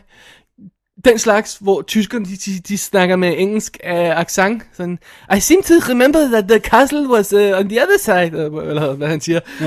Sådan noget den stil der, ikke? The Germans. The Germans. Øh, og vi har det her plot, øh, som, altså det plot, som vi tror, vi skal, den her mission, vi tror, vi skal på, er, har intet at gøre med en reel mission, der ligger inde bagved. Og det er så kompliceret, og så øh, fuldstændig vanvittigt setup, at man nærmest ikke kan gøre andet end bare at læne sig tilbage og så nyde det. Indtil at, og så håbe på all shall be revealed. Jeg håber på, at der er nogen, der forklarer det til sidst for en. Hvilket der er, så bare rolig. Men altså, den starter jo perfekt. Den starter jo med det her view af de, hvad er det, tyske, svejsiske alber, Alper, hvor, ja. hvor vi nu er henne. Og, og de der tromme, det der uh, trommerne sådan i baggrunden, musikken sådan, dum, dum, ikke? og sådan noget i den stil der. Og så kommer der det her fly, som sådan starter en lidt prik ud i horisonten, så flyver os tættere og tættere to, og så brager over hovedet på os, mens musikken den stiger op i temaet, og så er Where Eagles Dare. Sådan, og så er vi altså bare i Så gang. ved man godt, at det her, det bliver episk. Og ovenkøbet har den her film så meget fart på, så når den starter, så er vi i gang med missionen. Og vi bliver nødt til, ganske kort ind i filmen, at lave et lille flashback til mission briefingen, så vi får at vide, hvad det rent faktisk er, vi skal. Fordi vi er allerede i gang, når den starter. Åh, det, er, det er bare så awesome. det er så fedt, og de her øh, soldater springer ud af, af, af, flyet og skal du ved, faldskærme og skal indtage øh, slottet, snige sig ind igennem den by, der er i, i Nær, ved, sådan op foden til af slottet, ja. og, og snige sig op af deres de der cable cars, de har, og, sådan og så skal de ind og gøre, hvad de nu skal gøre, og så skal de selvfølgelig slippe ud igen til sidst. Øh, og det der, det, der, øh, det der er fedt ved den her øh, film, det er, vi er otte skridt bagud hele tiden. Vi får ingen reel information, før det er for sent. Alt, hvad vi får at vide, er løgn, basically. Og alligevel, så, kan man, så tilgiver man filmen alt. Ja. Jeg ved ikke rigtig hvorfor, fordi nogle gange vil jeg blive irriteret over at se en film, hvor tingene blev skjult for mig på den her måde, hvor jeg ikke ved, hvad missionen er. Men måske det er også, fordi jeg tror, jeg ved, hvad missionen er, og så finder jeg ud af, at det, det var noget andet. Ja. Altså, det, det det er sådan- også det der med, at den stopper ikke op for ligesom at sige, ha ha ha, du tog fejl, det var løgn, og så kører videre. nej. Altså, den kører hele Plus, tiden, halvdelen af karakteren ved heller ikke, hvad der foregår. Nej. Så det hjælper selvfølgelig også. og så er den bare så freaking action-packed fra start til slut, så du får slet ikke lov til at blive Nej, sur. det, det, det, den, det, den har, det har den der fuldstændig metodiske øh, øh, øh, fremgangsmåde med, for eksempel når de, når de skal snige sig ind i slottet i starten, så lægger de alle de her bomber, de planlægger alle de her ting. de sekvenser foregår stort set uden dialog. Der er ingen, der forklarer os, nu sætter vi bomberne op, fordi dem skal vi bruge, når vi tager ud igen. Nej, nej, det bliver bare stille og roligt sat op. Vi ser super hardcore agenter, som er de cooleste, man overhovedet kunne få fat i, der gør det, de ved, de, de gør deres bedste, det er de bedst til. Ja. vi ser dem udføre den her mission. Der er ingen, der forklarer os hvorfor, der er ingen, der fortæller os hvorfor, der er ingen, der holder os i hånden undervejs. Vi må bare følge med. Men vi kan se på dem, at de ved, hvad de laver. Og det er det, der er fede, ikke også? Ja, ja, ja, og så siger man bare, wow, jeg ved ikke, hvad de skal bruge det der til. Men Men det bliver godt. Det cool. det er meget sjovt, fordi den her film, nu satte jeg mig lige ned og fandt en gammel artikel i et øh, filmblad om, hvor, hvordan øh, den her film blev startet op som sådan en produktion. Og det, det er faktisk meget sjovt, for det er lidt et mirakel, at den overhovedet er blevet lavet.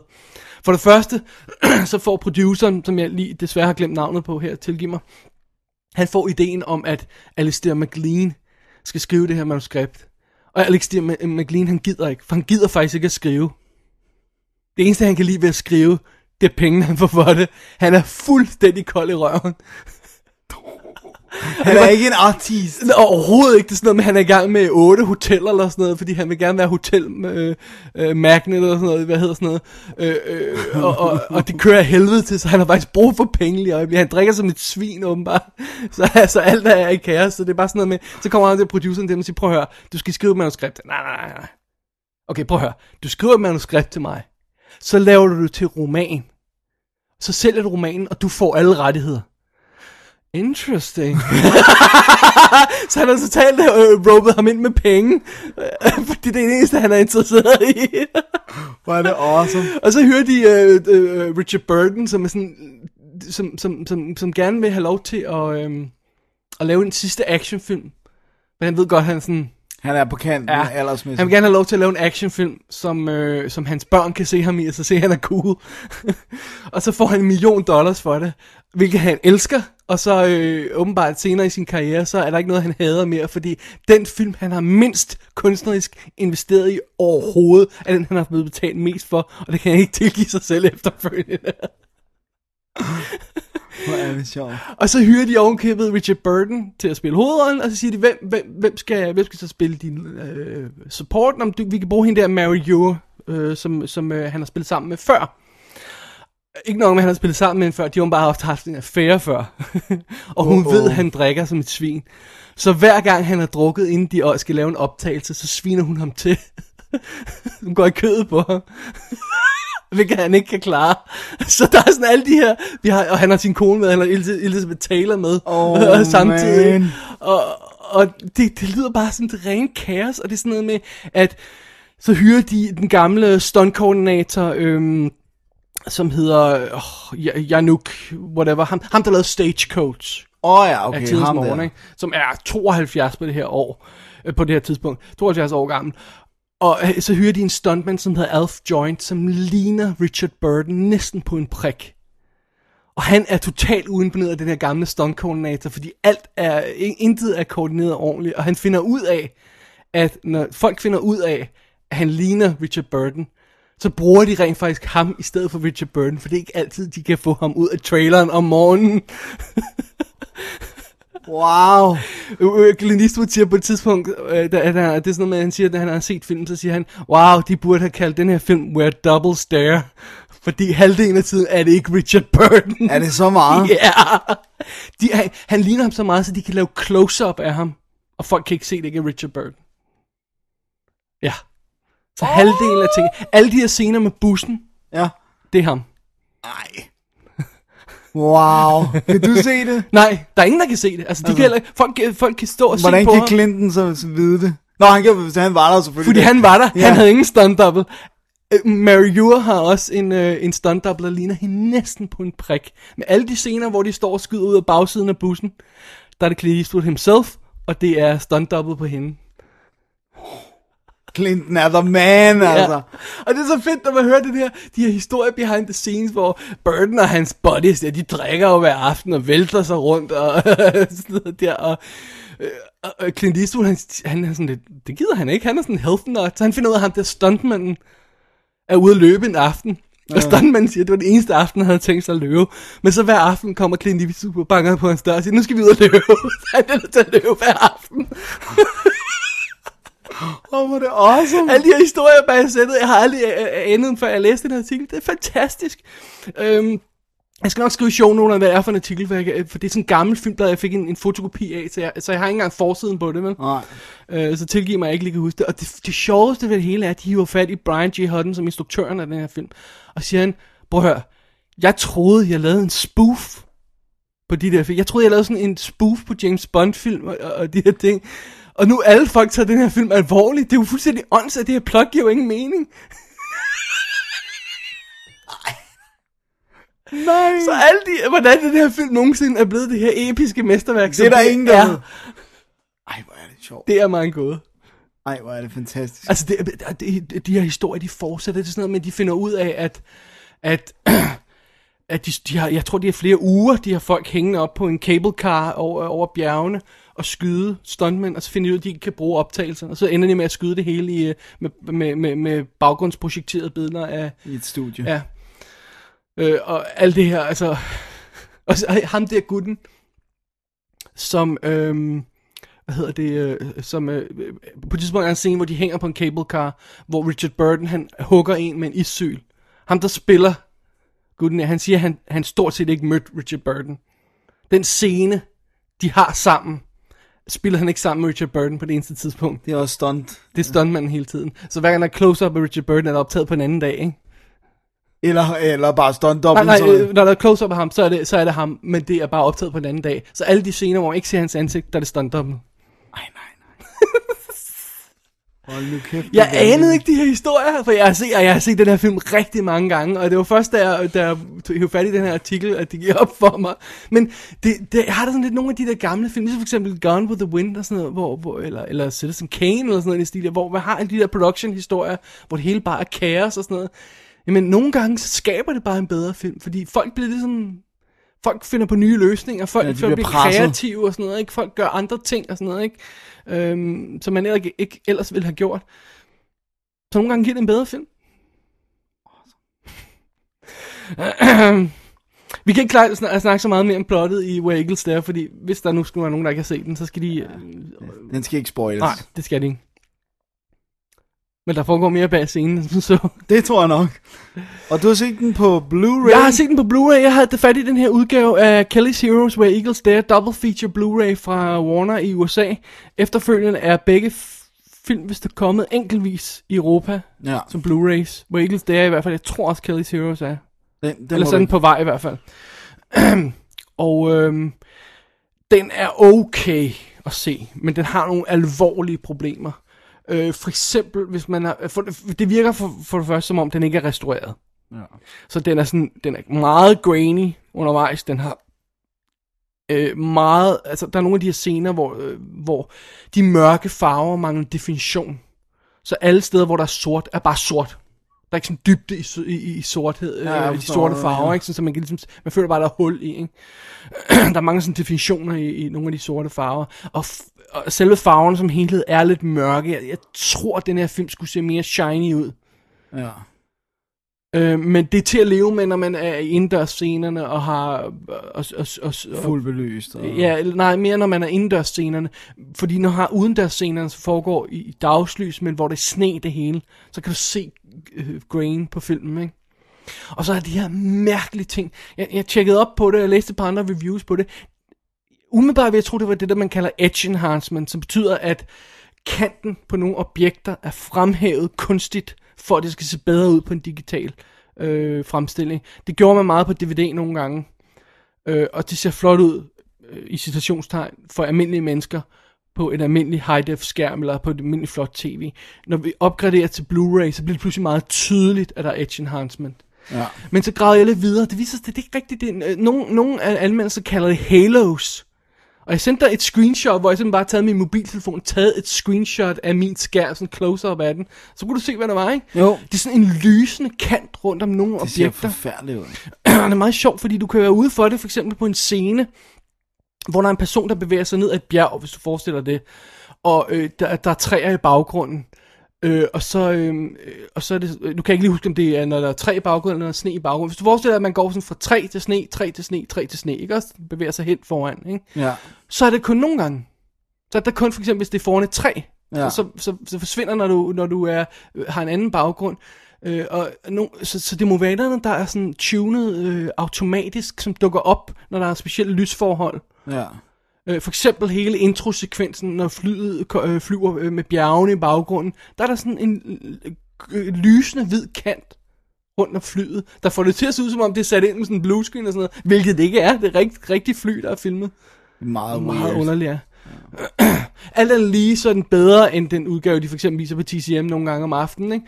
Eller, øhm, Eller DVD. eller DVD-udgaven. Men, men som vi har, ofte har det, når, når, når en gammel film ikke er restaureret ordentligt, og den ikke er, er gjort perfekt, jamen så, når den bliver blæst op til Blu-ray, så bliver fejlene også mere tydelige. Ja. Samtidig med, at nogle af de gode ting bliver mere tydelige. Altså man ser flere detaljer i billedet. Det gør man. Det gør man helt afgjort nogle steder. Men man ser altså også fejlene mere. For eksempel er der et, et matte painting, der ikke længere holder. Åh oh, nej. Fordi du kan se, det står og vibrerer. Åh, oh, bad. Men til gengæld synes jeg ikke, uh, model shotsene generede mig. Altså, uh, de, de, de skud, der er af bjerget, med de her cable cars og sådan noget op, der hovedparten af det er jo uh, models, altså modeller. Og det, det holder stadig. Og slottet er jo i virkeligheden. Ja.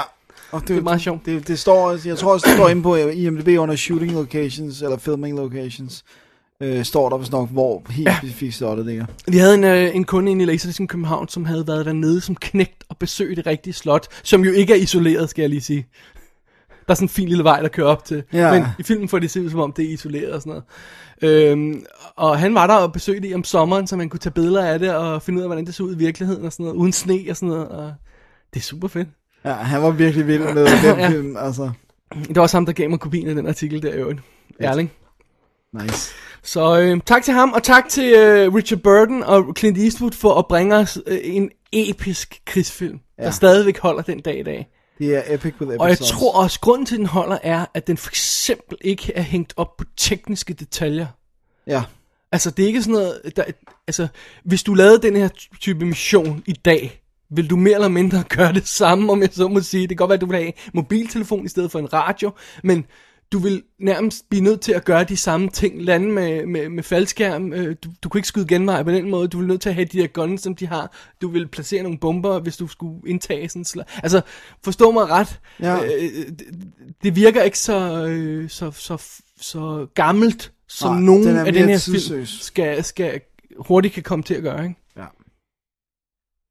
Så det er det. Rock on. Where eagles dare, Nice. where doubles dare. Where doubles there. Det er sjovt. Alright, dude. Er det tid til break? Det tror jeg, det er. Alright. Hi, Ben. Oh, Mr. Taylor. Hi. Look, uh, my TV's not on, so Oh, no. you're having problems. No, no, no, no. setting Ben, it. it's nothing like that. Uh, Diane and I were just wondering. Uh, gee, this is going to sound strange coming from me. Uh, About that. this mosquitoes Yeah. something. You're down. I've never been bothered by them. Huh. In fact, I don't think I've ever been bitten by one of them. As far as I know, nobody in my family's ever been affected by him. them. Mosquito ever suck on you, son? I don't know, Dad. You don't know. look, look, Mr. Todd Hill. Uh, Ben, Ben. really sorry. Velkommen tilbage efter pausen. Nu tager vi fat på nyhederne. Og den, Ah, ja. den første film i vores bunke, selvom den jo ikke rent fysisk ligger i nogen bunke, det er en australsk film, og vi skal nok komme tilbage til, hvordan og hvorledes og hvorfor. og hvorfor den ikke ligger i bunken. Den hedder The Tunnel. Og det er Alan, Lo- Alan Loftager, ikke også? Så Jo, vi skal som give har- skylden for, at vi har set den. Ja, det er hans skyld det hele. Thank you. Det er også hans skyld, I hører om det nu. Ja. og øh, og øh, lyttere, der har fulgt med på Twitter, vil vide, at øh, man jo selvfølgelig har fået hjemmearbejde for, så man skulle selv have set den, så man Ja. kan følge med. Ja, og hvis man ikke har gjort det, så er det deres egen skyld. Ja. Okay. Til dem, det- der ikke har gjort det, Ja. der kan vi fortælle plottet. Ja, og det er, en, øh, det er endnu en found footage film. Øh, ej, ikke found footage, kan man næsten ikke kalde det. Nej, men det passer lidt af genre, lidt af Blair Witch Project, ikke? Ja. Det handler om, at øh, Sydney i Australien, at der er en regering, så han på det tidspunkt er en minister for vand, som, som øh, snakker om, at øh, der, det er jo et varmt land, de løber snart tør for drikkevand. De ved, at der i de gamle undergrundstunneller er sådan nogle vandreservoirs, og dem vil de gerne finde en måde at få adgang til. Men den eneste måde, de kan gøre det på, er selvfølgelig ved at bortvise alle de hjemløse, som har valgt at tage ophold nede i tunnelerne. Ja, fordi vandet skal, skal, Skal jo ind den vej igennem, igennem, ja. ja. eller sådan noget, ja. Øhm, og det er der jo selvfølgelig for øh, journalisten Natasha, øh, som er på tynd is, fordi hun har lavet nogle ting. Der er en, hun skal have en historie. Her er historien. Ja. Vi smider hjemløse på gaden for at få vand. Ja, endnu værre. Hvis vi ikke smider dem ud, så bliver de dræbt af vandet, Ja, så ikke? bliver de druknet, ja. virkelig god historie. Virkelig god historie. Hun, øh, hun vil ned i tunnelerne, filme dem, eventuelt øh, snakke med øh, nogle af de hjemløse om, hvad det vil betyde for dem. Alt det her. Og øh, problemet, eller ikke problemet, men det, de har et interview med en hjemløs, som er meget sådan underlig i sin adfærd, især når, når de begynder at snakke om de her, og det presser hende til at gå, ville gå derned, uanset om hun kan få tilladelse eller ej. Så hun siger til hele sit hold, vi skal bare ned, vi har chefens backup, hvis der er noget, så, øh, så, så, så, har, så ringer vi bare til ham, skal han nok ordne tingene og sådan noget. Hvilket jo, så de tror på alle hendes, øh, hendes medredaktører, og så en kameramand og en øh, lydmand. Ja. Hvorefter Fire folk. fire folk bevæger sig ned i tunnelerne om aftenen. Det er selvfølgelig ligegyldigt, om det er dag eller aften, men, fordi der er jo mørkt i tunnelerne. Det er sandt, Dennis. Men det er altså aften. Og øhm, der bevæger de sig ned, og så skal vi se, hvad der sker med dem i de tunneller. Fordi der er Der sker et- noget. Der sker noget i tunnellerne. Ja. Øhm, og problemet med den her film er, at... Øhm, lad os prøve lige at fortælle, fortælle, hvordan den er sat op. Den er sat op sådan, at vi ser en intro-credit-sekvens af Sydney, hvor vi bliver præ- præsenteret sådan for byen, sådan rigtig lækre, flotte billeder. Så bliver vi præsenteret for interviews med Natasha og kameramanden. Er det Steve, han hedder? Ja, det mener.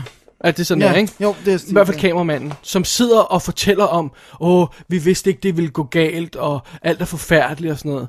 Og så klipper vi til for eksempel overvågningsoptagelser øh, fra tunnelerne, hvor man ser dem forsøge at komme derind, og så klipper man til det footage, som de har øh, optaget dernede, dernede. reelt. Ikke? Ja. Og de har filmkameraet med, som, som de optager med, og de har et lille øh, infrarødt eller øh, kamera med, som sådan en lille håndholdt kamera, der kan vise nattebilleder, hvad hedder sådan nattevision. Ja. ja. Så det er vores format, og så går vi simpelthen øh, tilbage med, fra de optagelser til interviews undervejs med Natasha og øh, f- fotografen der, ikke også? Ja. Så, der er tre store problemer i den her historie. Det første er, at når der er fire personer, og vi hele tiden ser interviews med to af dem, så ved vi nok, hvad der sker med de to andre. Ja. Så right off the bat, så ved vi, at medproduceren og lydmanden bliver dræbt. Vi ved ikke hvornår, men vi ved, det er de to, der dør. Ja. Fordi det er dem, der er ikke interviewet. Og samtidig så ved vi også, at de to, der overlever, ved vi overlever. Ja, og vi ved, at, præcis. at uagtet om de kommer til skade, så er det i hvert fald ikke slemt nok til, at de ikke kommer ud af tunnelerne igen. Præcis. Det andet problem i filmen er, at den ikke holder sit eget format. For det første, du kan ikke starte en found footage film, altså en film, der skal vise os footage, der er øh, øh, på, på overfladen dokumentar, undskyld, dokumentaroptagelser. Du kan ikke starte med at vise en perfekt konstrueret credit-sekvens, hvor navnene på skuespillerne står over.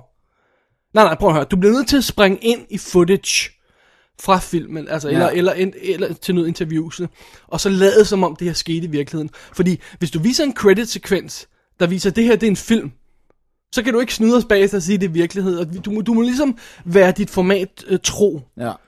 Udover at den viser en credit-sekvens, hvor skuespillernes navne pænt står på, så går den videre og viser os de her interview med skuespillerne. Og hvis man nogensinde har set tv i sit liv, så ved man, at interviews med almindelige personer, lavet af en tv-redaktion, ikke ser pæne ud.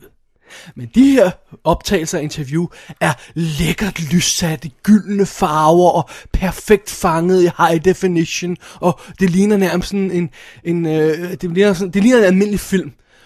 Udover det, så er det sku, hele filmen skudt i 2.35 til 1, altså widescreen scope format, hvilket ingen tv-teknik bruger. Nej. Så allerede der har du, du har, det ser for flot ud, det er skudt i et format, der ikke er til tv. Og du viser os ting, som ikke er en del af found footage-konceptet. Så hele formatet for filmen er brudt ned fra start og fungerer ikke. Det er fandme irriterende. Det er det største problem med den her film. Ja. Det er, den holder ikke sine egne regler. Den holder ikke de regler, de burde have. Ja. Vi kan så snakke om, hvorfor de har gjort det. Ja. For eksempel bemærkede jeg, at der var en credit for en fotograf, der har optaget interviews og in- introsekvens og outrosekvens. Så vi, vi sad og snakkede om, om der eventuelt er noget med, at kan jeg vide, om de har fundet på det bagefter, eller sådan noget? Ja. Det har vi ikke det har vi ikke rigtig kunne finde ud af. Det, men det, det eneste, jeg vil sige, hvis man endelig skal give dem sådan the benefit of the doubt, så kunne man sige, at, at man kunne argumentere for, at det her er en dokumentarfilm, og ikke tv-dokumentar. Så har de måske haft okay penge til at lave øh, interviewsene. Men selv hvis vi går ud for det, tunnelsekvenserne er, til, er, er, oprindeligt optaget til tv, ja. og de er også i, i Men format. selv hvis vi går ud for det, så har aldrig nogensinde set en dokumentar. Selv de bedste dokumentarer har aldrig nogensinde haft så flotte interviews som de her. Aldrig. ja. Det, det har de altså Nej, nej, nej, nej. Og, og det er et problem. Det, det, det, det bryder illusionen. Mere end det, så er det det med det. Film med 2.35, så er det med, at vi har en credit-sekvens, der viser. Altså, hvis du startede Blair Witch med uh, instrueret den og den, fotograferet den og den, øh, den og den som Heather, den og den, altså, så vil den jo heller ikke holde nej. nej, nej, du går hårdt på og siger, det her er footage, vi har, vi har fundet, så kan du bagefter vise credits. Ja. Fordi så er en illusion jo brudt, ikke? Ja, ja. Men du kan ikke gøre det upfront. Nej. Så den har et, en hård kamp mod sig, og det tredje problem med den her film, det er, vi har set det hele før. Ja, og det er også et mega stort problem. Vi har set folk, der, vi har set found footage-konceptet før. Vi har set folk, der øh, går ned i en tunnel for at skal undersøge et eller andet før. Vi har set folk, der optager sig selv, mens de gør et eller andet, og undersøger et eller andet koncept før. Vi har set folk, der møder noget i mørket, så jeg ikke afslører for meget før. Øh, Der er ikke noget nyt. Den, den her film har ikke, ikke et eneste greb, der er nyt. Altså, den, den mindede mig, udover selvfølgelig Blair Witch og bla bla bla, så mindede mig, den mig enormt meget om den øh, britiske film, der hedder Creep, som selvom den ikke er found footage, men det er stadigvæk, øh, det er også undergrundstunneller, øh, det er togtunnellerne også, og øh, hvad hedder det nu, og noget, der bevæger sig dernede, og... Ja, så synes jeg også, der er enormt meget descent i den. Ja, altså, øhm, ikke så meget formatet, men mere det der med, vi kravler ned nogle små gange, vi undersøger noget i mørket, vi finder noget dernede. Altså, he, også hele udviklingen af historien. Øh, folk begynder at forsvinde. Altså sådan noget i den stil der, ikke? Ja. Så, så, så, så det er meget familiært territorie, det her. Og de, man skal virkelig, man skal have en træk op i ærmet, ikke? Ja. Bare et, bare et træk op i ærmet. Ja, Og jeg synes ikke, den har det. det synes jeg heller ikke. Jeg synes også, hvis jeg må nævne et fjerde problem, nu var det dig, der satte tre op. Et fjerde problem er, at der er måske 1, 2, 3 scener, hvor den bliver, begynder at være lidt uhyggelig.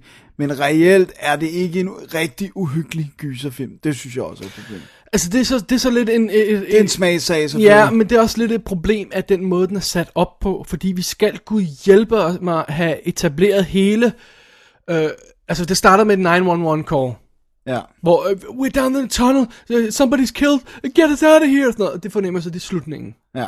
Så går vi hele vejen tilbage. Vi starter med, at åh, vi skal have etableret, hvad regeringen vil. Vi skal have etableret, hvad der sker med de her tunneler. Vi skal have etableret, hvad problemet er. Vi skal have etableret hendes karriere. Vi skal have etableret forhold mellem fotograferne. Vi skal have etableret forhold til produceren. Vi skal have etableret, at chefen ikke ved noget. Vi skal have etableret... De... Okay, gør det undervejs. Ja.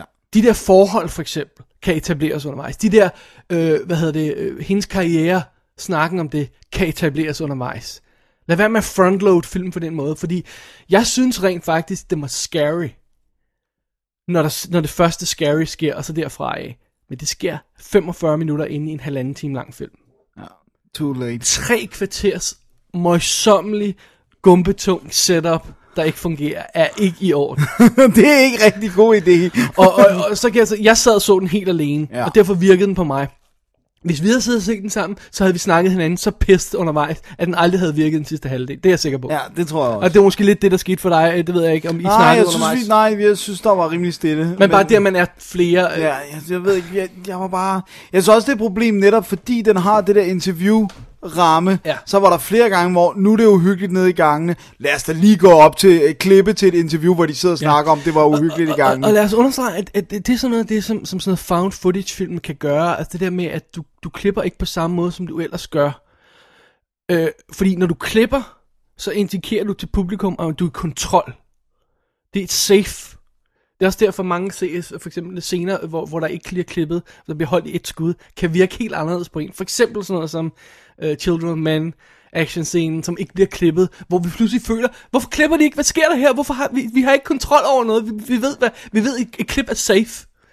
Når du klipper tilbage til interview, så går du hele tiden tilbage til 0, og så skal du bygge stemning op igen, Ja, hver effing gang. Ja. Det er ikke i orden. De nulstiller uhyggen. Ja. Det, det du altså. Det vi ikke har haft med indtil videre, det er, hvorfor den her film er blevet lavet, og hvordan den er blevet lavet og sådan noget. Og lad os lige få det med ind nu. Det er Ja. åbenbart hvad? Amatør for, eller øh, øh, en, en, det, hvad det, er, en det, low budget det er low budget production, og det de har gjort, det er, det det er jo, man kan, skal selvfølgelig selv undersøge det lidt, men crowdfunding er ved at blive noget stort. Og jeg kender faktisk en pige, som arbejder for et af de første danske nye store firmaer, der vil prøve at lancere det der crowdfunding. Og det er et firma, der hjælper dig med at lave et setup, hvor du siger, jeg sælger bidder af mit kunstværk, mit firma, whatever, øh, for at kunne få det op at køre. Og det har de gjort her, der har de simpelthen solgt frames, altså enkeltbilleder i filmen. Hvilket er lidt sjovt, fordi den er jo skudt på digital. Ikke? Ja, yeah, I know. Let's not even get started on that. øh, hvor at man så, hvis man havde betalt, så har man vist nok fået en printet, udprintet kopi af den frame, man er ejer af, så kan du hænge det op på væggen og sådan noget. Og det har gjort de med et, et ønske om at skaffe 135.000 australske dollars. Jeg spørger mig ikke, hvad deres kurs er. Jeg mener, at den er sådan lige øh, sådan en retning af, er det sådan en retning, at den er, den er hvis dollaren er 5,5 dansk kroner, eller 5,5 dansk kroner, så, så, så er det hvis 4,5 den australske, eller 5 eller sådan noget. Okay. Det er lige close, ikke? Ja. Men de havde i hvert fald haft et ønske om 135.000. De endte med kun at få indskrabet via det her crowdfunding 36.000. Det vil sige 99.000 færre australske dollars, end de havde håbet på. Det er immer væk en halv million kroner af budgettet på en film, som skulle koste under en mil, ikke? Ja. Så der, der, der, vi ved ikke helt specifikt, jeg har ikke set noget ekstra materialet, men, men de har i hvert fald givet udtryk for, at de har måttet lægge nogle ting om, for at kunne imødegå det budget, lille budget. Og det er blandt andet at skyde den på 14 dage. Ja, men jeg kan ikke se, hvorfor de skulle have brugt flere penge, eller øh, øh, brugt flere, mere tid på at skyde den på den måde, den er skudt på. Det virker meget realistisk på mig. Ja. Fordi de render bare rundt ned i nogle mørke gange. ja. Men det kunne være, der havde været mere mørke gange, og færre, Maybe, mere, mindre setup. Flere karakterer måske, I don't know. Ja. Så det de har gjort, det er, at de har simpelthen skudt den her film, og så har de lagt den ud til, til gratis download. Og så kan man, hvis man synes filmen er god, så kan man øh, købe DVD'en. Ja. Man kan også hente en øh, gratis fil, der er øh, 100, øh, hvad hedder, det, 220p, øh, 720p øh, high def fil, ikke? så det er ikke, det er ikke 1080p, ikke fuldt, men, men det, det- det, det, det er 720, øh, som jo så har højere kvalitet end DVD'en, men man kan ikke købe en højere kvalitet end DVD'en, hvis man køber, så det er sådan lidt underligt. Men ja. hvis man køber DVD'en, så får man to det sæt Ja. med ekstra materialer og sådan noget på, og man kan købe sådan pakker, ekstra pakker, hvor man får mere med, og soundtrack og alt muligt andet. Ja. Gejl. skal man virkelig elske film. Ja. Og de har også i endnu et forsøg på at skabe penge, så har de lavet en iPad application, som koster 48 kroner, som indeholder filmen jo så faktisk i high def, så hvis du kunne streame det til din Apple TV, så vil det være high def. Så er der ekstra materiale. Men det er også det, vi snakker om. Det er formodentlig stadigvæk 27. Ja, jeg tror ikke, det er højere end 27. Nej, jeg tror stadigvæk 27. Øh, og så er der, men så er der til gengæld også ekstra materialet Right. i den application. Så kan man sige, for 48 kroner kan man få det hele, hvis man har en iPad. Ikke? Right. Men øh, underligt, det er svært at sælge noget, der er gratis. Ja, Hvis det både ikke er ja bedre nej, end det her. Men, men for det første, så, så øhm, altså, øh, hvis jeg, hvis, jeg, hvis jeg har øh, et øh, fornemmelse af, at de her folk er, er, straight up og gode og forsøger at lave noget godt, så har jeg ikke noget mod at støtte den. Og jeg har faktisk heller ikke noget mod at købe den her DVD, selvom jeg ikke var super begejstret for filmen, hvis jeg føler, at de er straight up guys. Men jeg ved ikke, hvem de guys er. Nej. Jeg har ikke nogen fornemmelse af det. Jeg har ikke set nogen interviewklip med dem. Okay, jeg så, fordi at øh, jeg skulle tjekke ud, hvad den der iPad-app Ja. var, så så jeg, der er et link inde under, øh, under filmen på IMDb, er der et link til en artikel om iPad-appen, Ja. hvor han sidder og præsenterer iPad-appen. Okay. Og det er måske to og et halvt minut, hvor han sidder og snakker om, hvor han siger, vi har prøvet at lave den her gode pakke, vi er meget excited og sådan noget. Og der virker han som en meget, altså jeg ved godt, det er kun to minutter, men han virker sød og sympatisk Okay, i hvert fald. Så, så, så har jeg ikke noget mod at støtte den. Og jeg har heller ikke noget mod at støtte noget, der ikke er perfekt. Nej. Fordi jeg vil også selv have, hvis jeg lavede et eller andet, at der var Ja. nogen, der gad støtte mig. Så Ja. jeg vil også gerne støtte andre. og- Så det synes jeg er fair nok. Øh, og jeg havde faktisk heller ikke noget mod at betale nogle penge for den her film, og, og øh, selvom jeg ikke var vild med den. Men jeg tror ikke, jeg vil købe en DVD, når jeg nu har set en 720 Nej, det virker underligt. af. Øh, men jeg vil sige, når alt er sagt, så med respekt for, hvordan den her er lavet, og de fejlgreb, den har, og den har virkelig nogle fejlgreb, der er øh, virkelig problematiske. Da jeg sad og så den alene, og det første moment, hvor den går galt, som jeg, det, jeg skrev cirka halvvejs igennem filmen, fra det punkt af, der synes jeg faktisk, den virkede godt. Jeg synes, den var scary. Jeg synes, der var nogle øh, god, god hastighed i, og sådan noget. Der skete nogle fede ting. Men på det tidspunkt er vi altså halvvejs igennem filmen. Ja. Så jeg sidder og ser en tre, tre kvarter af en god film til sidst. I røven på en halv, altså på tre kvarter af en halvsløj-film. halvsløj film. Ikke? Ja. Så det, det, er sådan lidt, det, det, det, det, det er ikke så skide imponerende. Nej. Og, og, og slutningen øh, løber ud i sandet, fordi du kommer tættere og tættere på det punkt, hvor du ved, at vi skal miste ham gutten, og ham gutten, og de to andre overlever. Ja. Og, og så sidder du og venter på det her trick, de har oppe i ærmet, og det kommer ikke. Nej, der er ikke noget. Nej. Jeg har virkelig haft en forventning om, hvis, og det er det der med, hvor meget en slutning kan forandre. Jeg har haft en forventning om, at de har lavet et eller andet mess med, at de der interviews i virkeligheden var drømme, eller sådan noget. Altså, det havde næsten været gjort den mere ja. scary. Altså den, de laver i Descent, og nu skal vi komme ind på detaljerne, den, fordi det er en spoiler, hvor de mere eller mindre sparker ind i nosserne til slut i filmen. Ja, den det- er simpelthen så perfekt, hvor man bare sidder der. At det gør filmen endnu bedre. Ja. Og det er det, vi vil have. Ikke? Det var Jo. lidt det, vi vil have. Det havde kunne redde meget, ja. faktisk. Jeg kommer også til at tænke på, den minder mig faktisk også lidt om Rick. Ja, ja. Ikke? Altså, hvis vi lige tager, tager, tager ting, vi kender. Og, og prøv at høre, når du bevæger dig i et territorie, hvor film som for eksempel Descent, Rick, Blair Witch, jeg bryder mig ikke om den, jeg ved godt, at mange folk elsker den, men, og det er et stort hit, alle, alle kender den. Hvis du bevæger dig i et territorie, hvor de film eksisterer, Så skal du you gotta bring it. Nyt. Ja. Ja. You gotta bring it. Du kan ikke bare have det her. Og der er også et fundamentalt problem i det her. Hvis det, som der sker nede i mørket, og igen, vi skal ikke afsløre noget, virkelig sker, hvorfor i alverden vil de hjemløse så være dernede? ja.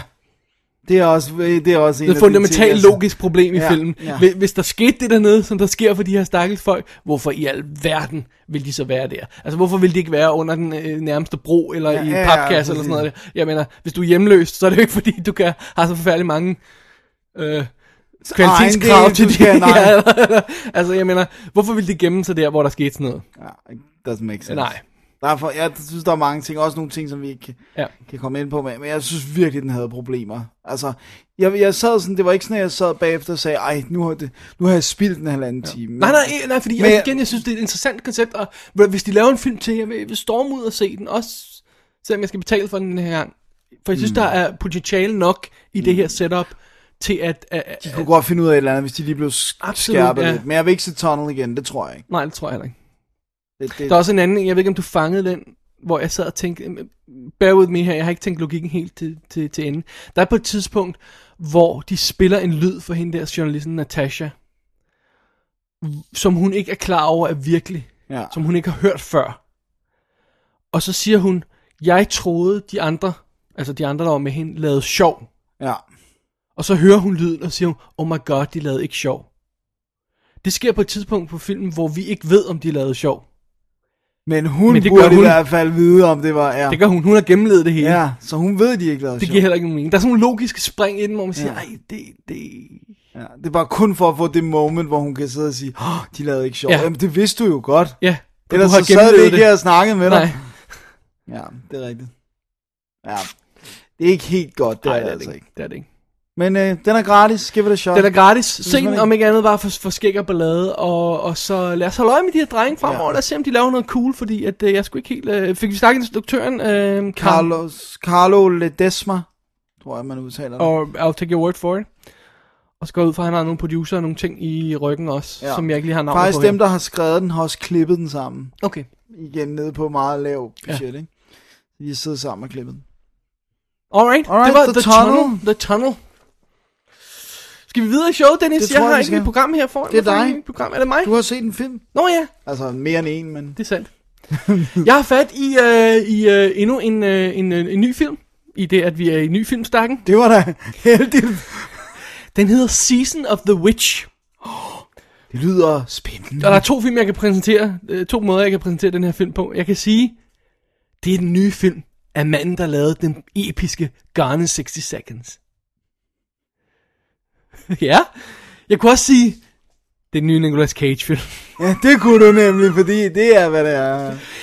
Uh, Dominic Senna instruerer uh, Season of the Witch. Han lavede California i tidernes morgen, og så uh, hørte man ikke fra ham i syv år. Så lavede han in 60 Seconds og Swordfish relativt kort tid nær hinanden. Så hørte man ikke fra ham i otte år. Så lavede han Whiteout, som var dunderende fiasko, og nu lavede han den her, som er dunderende fiasko også. Nice. I mellemtiden har han, så vidt jeg ved, lavet musikvideoer. Ikke? Han, han har lavet flere kendte musikvideoer, okay. Så vidt jeg ved. Og, og sikkert også reklamefilm og sådan noget. Det gør den slags folk jo.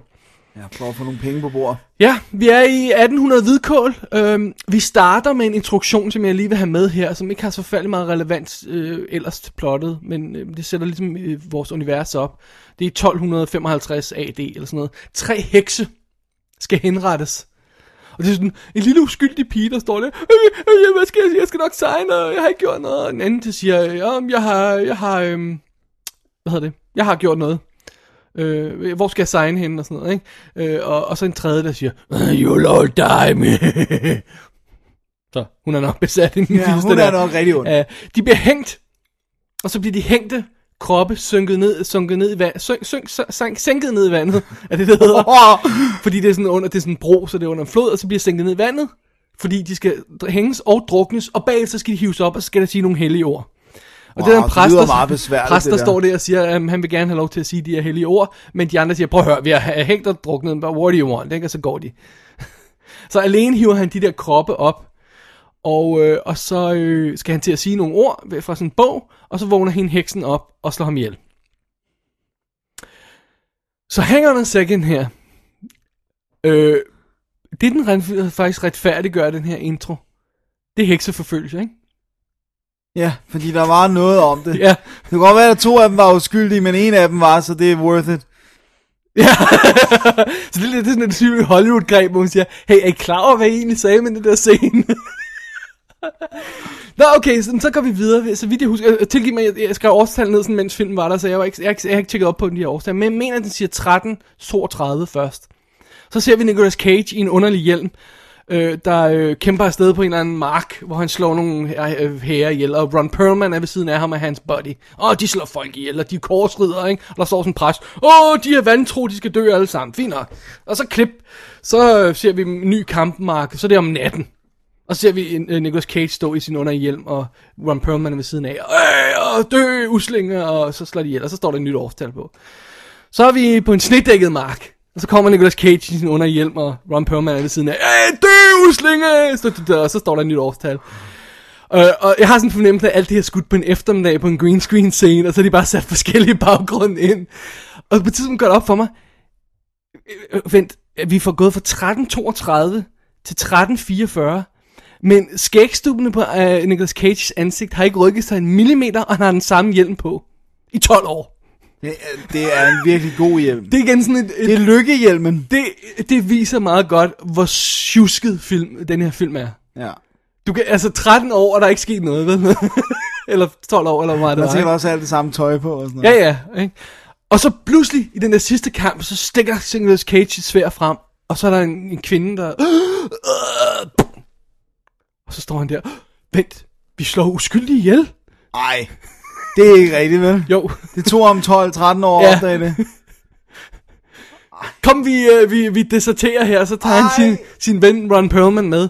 Og så tager de så simpelthen sin by, hvor, som er sådan underlig, hvor, hvor markerne er døde, og de finder sådan et hus, hvor der er nogen, der er døde i, og sådan noget, de kommer til byen og sådan noget. Vi får fornemmelsen af, at den er ramt af pesten. Vi er jo i, i, den, i den mørke dødstid her, ikke? Ja, sorte, dødstid. sø, sorte, sorte dødstid. Ja. Øhm, og så sker der to ting. Der sker det, at man finder ud af, at det er en ung pige, der har fået øh, der er blevet beskyldt for at have været forårsaget den her øh, sorte pest her, øh, eller pesten. Og de finder ud af, at de er des- deserteret. Og så bliver de smidt i fængsel, og så får de simpelthen en, et, et ultimatum. I kan blive her i fængsel, eller I kan tage jeres åndssvage hjelme på, og så tage afsted sammen med hende der, den, den, øh, den øh, hekseanklagede unge pige, øh, og så tage hende til et, et, et, et, et, et, et øh, hvad hedder det, kloster, hvor de har den her øh, secret bog, hvor de kan sige de her besværgelser, sådan, så de kan slå, slå hekse ihjel. Det er jo kun der, de kan gøre det. Så I, enten kan I blive her, eller også kan I uh, eskortere hende afsted. What do you want? Jeg ikke? tror, de bliver. Uh, nej, for så er der ikke blevet så meget, så meget historie ud af det. De beslutter sig for at tage afsted, og, og vi følger så deres rejse til det der kloster. De har uh, præsten med der, øh, som siger, på hør, der er noget helt galt med hende her. Jeg tror ikke på noget, hvad hun siger. Og hun er sådan, åh, jeg er bare så uskyldig. øh, øh." Og så har de Ulrik Thomsen med os. det er som sådan en bi, bi, Ja. bisætning, så er de ikke sådan med os. Så uh, anyway, det er simpelthen hovedparten af filmen, det er den her rejse mod øh, øh, det der kloster, mens de har hende der pigen på slæb, som øh, naturligvis er ung og uskyldig. Nå nej, vent. Fordi ret hurtigt viser filmen sin kort, og viser, at hun, der er et eller andet freaky med hende. Hun formår at slå folk ihjel sådan per remote, og hun gør mærkelige ting, og så begynder hun også at sige og knække og sådan noget. Så okay, der er noget helt galt med hende. Hun er sandsynligvis heks alligevel. Hvilket så endnu en gang retfærdiggør, at man slår unge piger ihjel i hekseforfølgelser, fordi at, og, og, og giver dem skylden for pesten.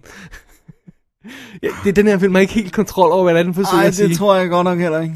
Og det er også underligt, hvis hun kan slå folk ihjel ved remote, og hun ikke bare slår sine fangevogter ihjel. Ah, der er en grund til det. Nå, okay. Men det kan jeg ikke afsløre her. Alright. Det er tjusk, det her. Det er tjusk, det er tjusk all the way. Det er tjusket skrevet, det er tjusket spillet. Nicolas Cage, altså Nicolas Cage, really Nicolas Cage, som en af en ridder i 1400-tallet. Han taler jo, som han vil gøre i Gone 60 Seconds. Han har jo ikke noget med, altså sproget er jo slet ikke ramt, vel? Kostymerne ser ud, som om de er lavet i går, ikke?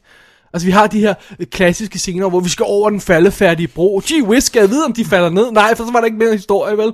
Øh, vi skal gennem den øh, mystiske skov. Gee whiz, skal jeg vide, om der sker noget? Ja, det gør der nok, ellers er der ingen grund til at gå igennem den mystiske skov, vel? Altså, det er virkelig, virkelig, virkelig slør. Og det bedste er, at til sidst, med den store afsløring til sidst i filmen, som igen, jeg skal ikke afsløre noget, fordi øh, hvis folk vil se den og nyde den, så er det sådan noget med, hey, vent, kan I ikke huske det der, der skete? Og så viser de seriøst et flashback til noget, der skete for mindre end 20 minutter siden. I filmen. Ja. Ej. Det er sådan, hey, vent, kan I huske det? Hvad snakker om? Selvfølgelig kan I huske det, det er to scener siden. og så har vi CGI-monster til sidst. Jeg skal ikke afsløre, hvordan det passer ind i, men vi har et CGI-monster. Oh. Så øh, det er bare all-out failure fra start til slut, den her film. Men hvis man øh, sætter sig ned og ser den, og man kan godt lide det her medieval uh, times og sådan noget, Og hekse, så kan jeg ikke udelukke, at man måske kan, kan se igennem med, med, med fejl, altså bare sådan nyde det der, øh, men altså, se du hellere Black, hvad den, Black Death, øh, Ja. som jeg, jeg snakkede om for nogle, øh, for nogle måneder siden, øh, med Sean Bean, hvor, hvor, de, hvor de skal rejse igennem igen et pestbefængt område og sådan noget, ikke? den er miles bedre, og, øh, øh, altså, end denne her. Det er bare tjusket, det er tjusket Hollywood-film, det her. Og det er sjovt, fordi hvem laver man sådan en film til? Altså fredag aften publikum gider skulle da ikke have set sådan en film, hvor Nicolas Cage render rundt med en underlig hat og skal slå en heks ihjel, vel? Det tror jeg ikke. Jeg tror, man skal, man skal have fat i det publikum, der vil sætte sig ned og se sådan en film. Der vil se nogle af de der me- medieval øh, øh, tv-serier, der kører og sådan noget, øh, noget af det der. Og, og man, kan, man kan godt se igennem med nogle fejl ved nogle af de her ting, ikke? Men ikke så mange. Men ikke så mange, og ikke det der tjusk, der er i den. Det kan man simpelthen ikke.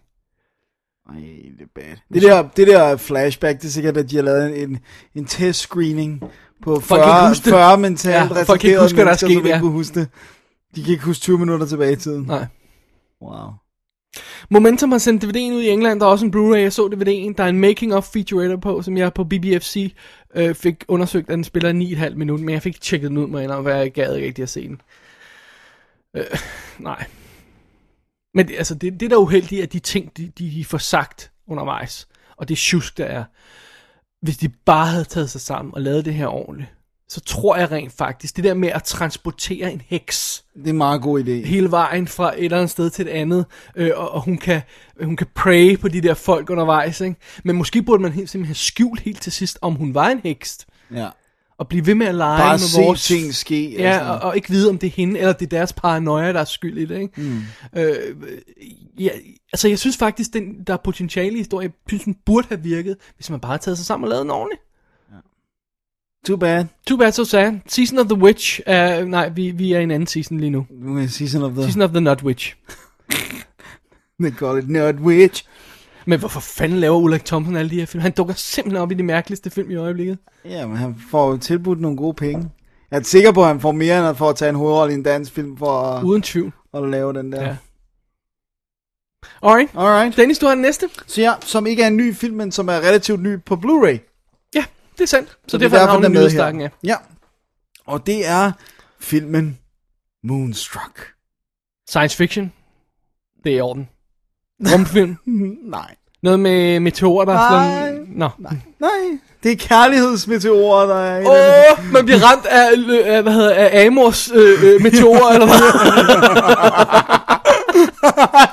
det, er, det er en filmtitel. Amors meteorer. Det var Store lysende bogstaver. Åh, oh, jeg er så en... Bang! Så rammer det sten. Det der kærlighed. Ja, well, ain't that the sad truth. uh, alright, Moonstruck, eller på dansk, Lunefuld Måne. Det er nemlig det. Fra 1987.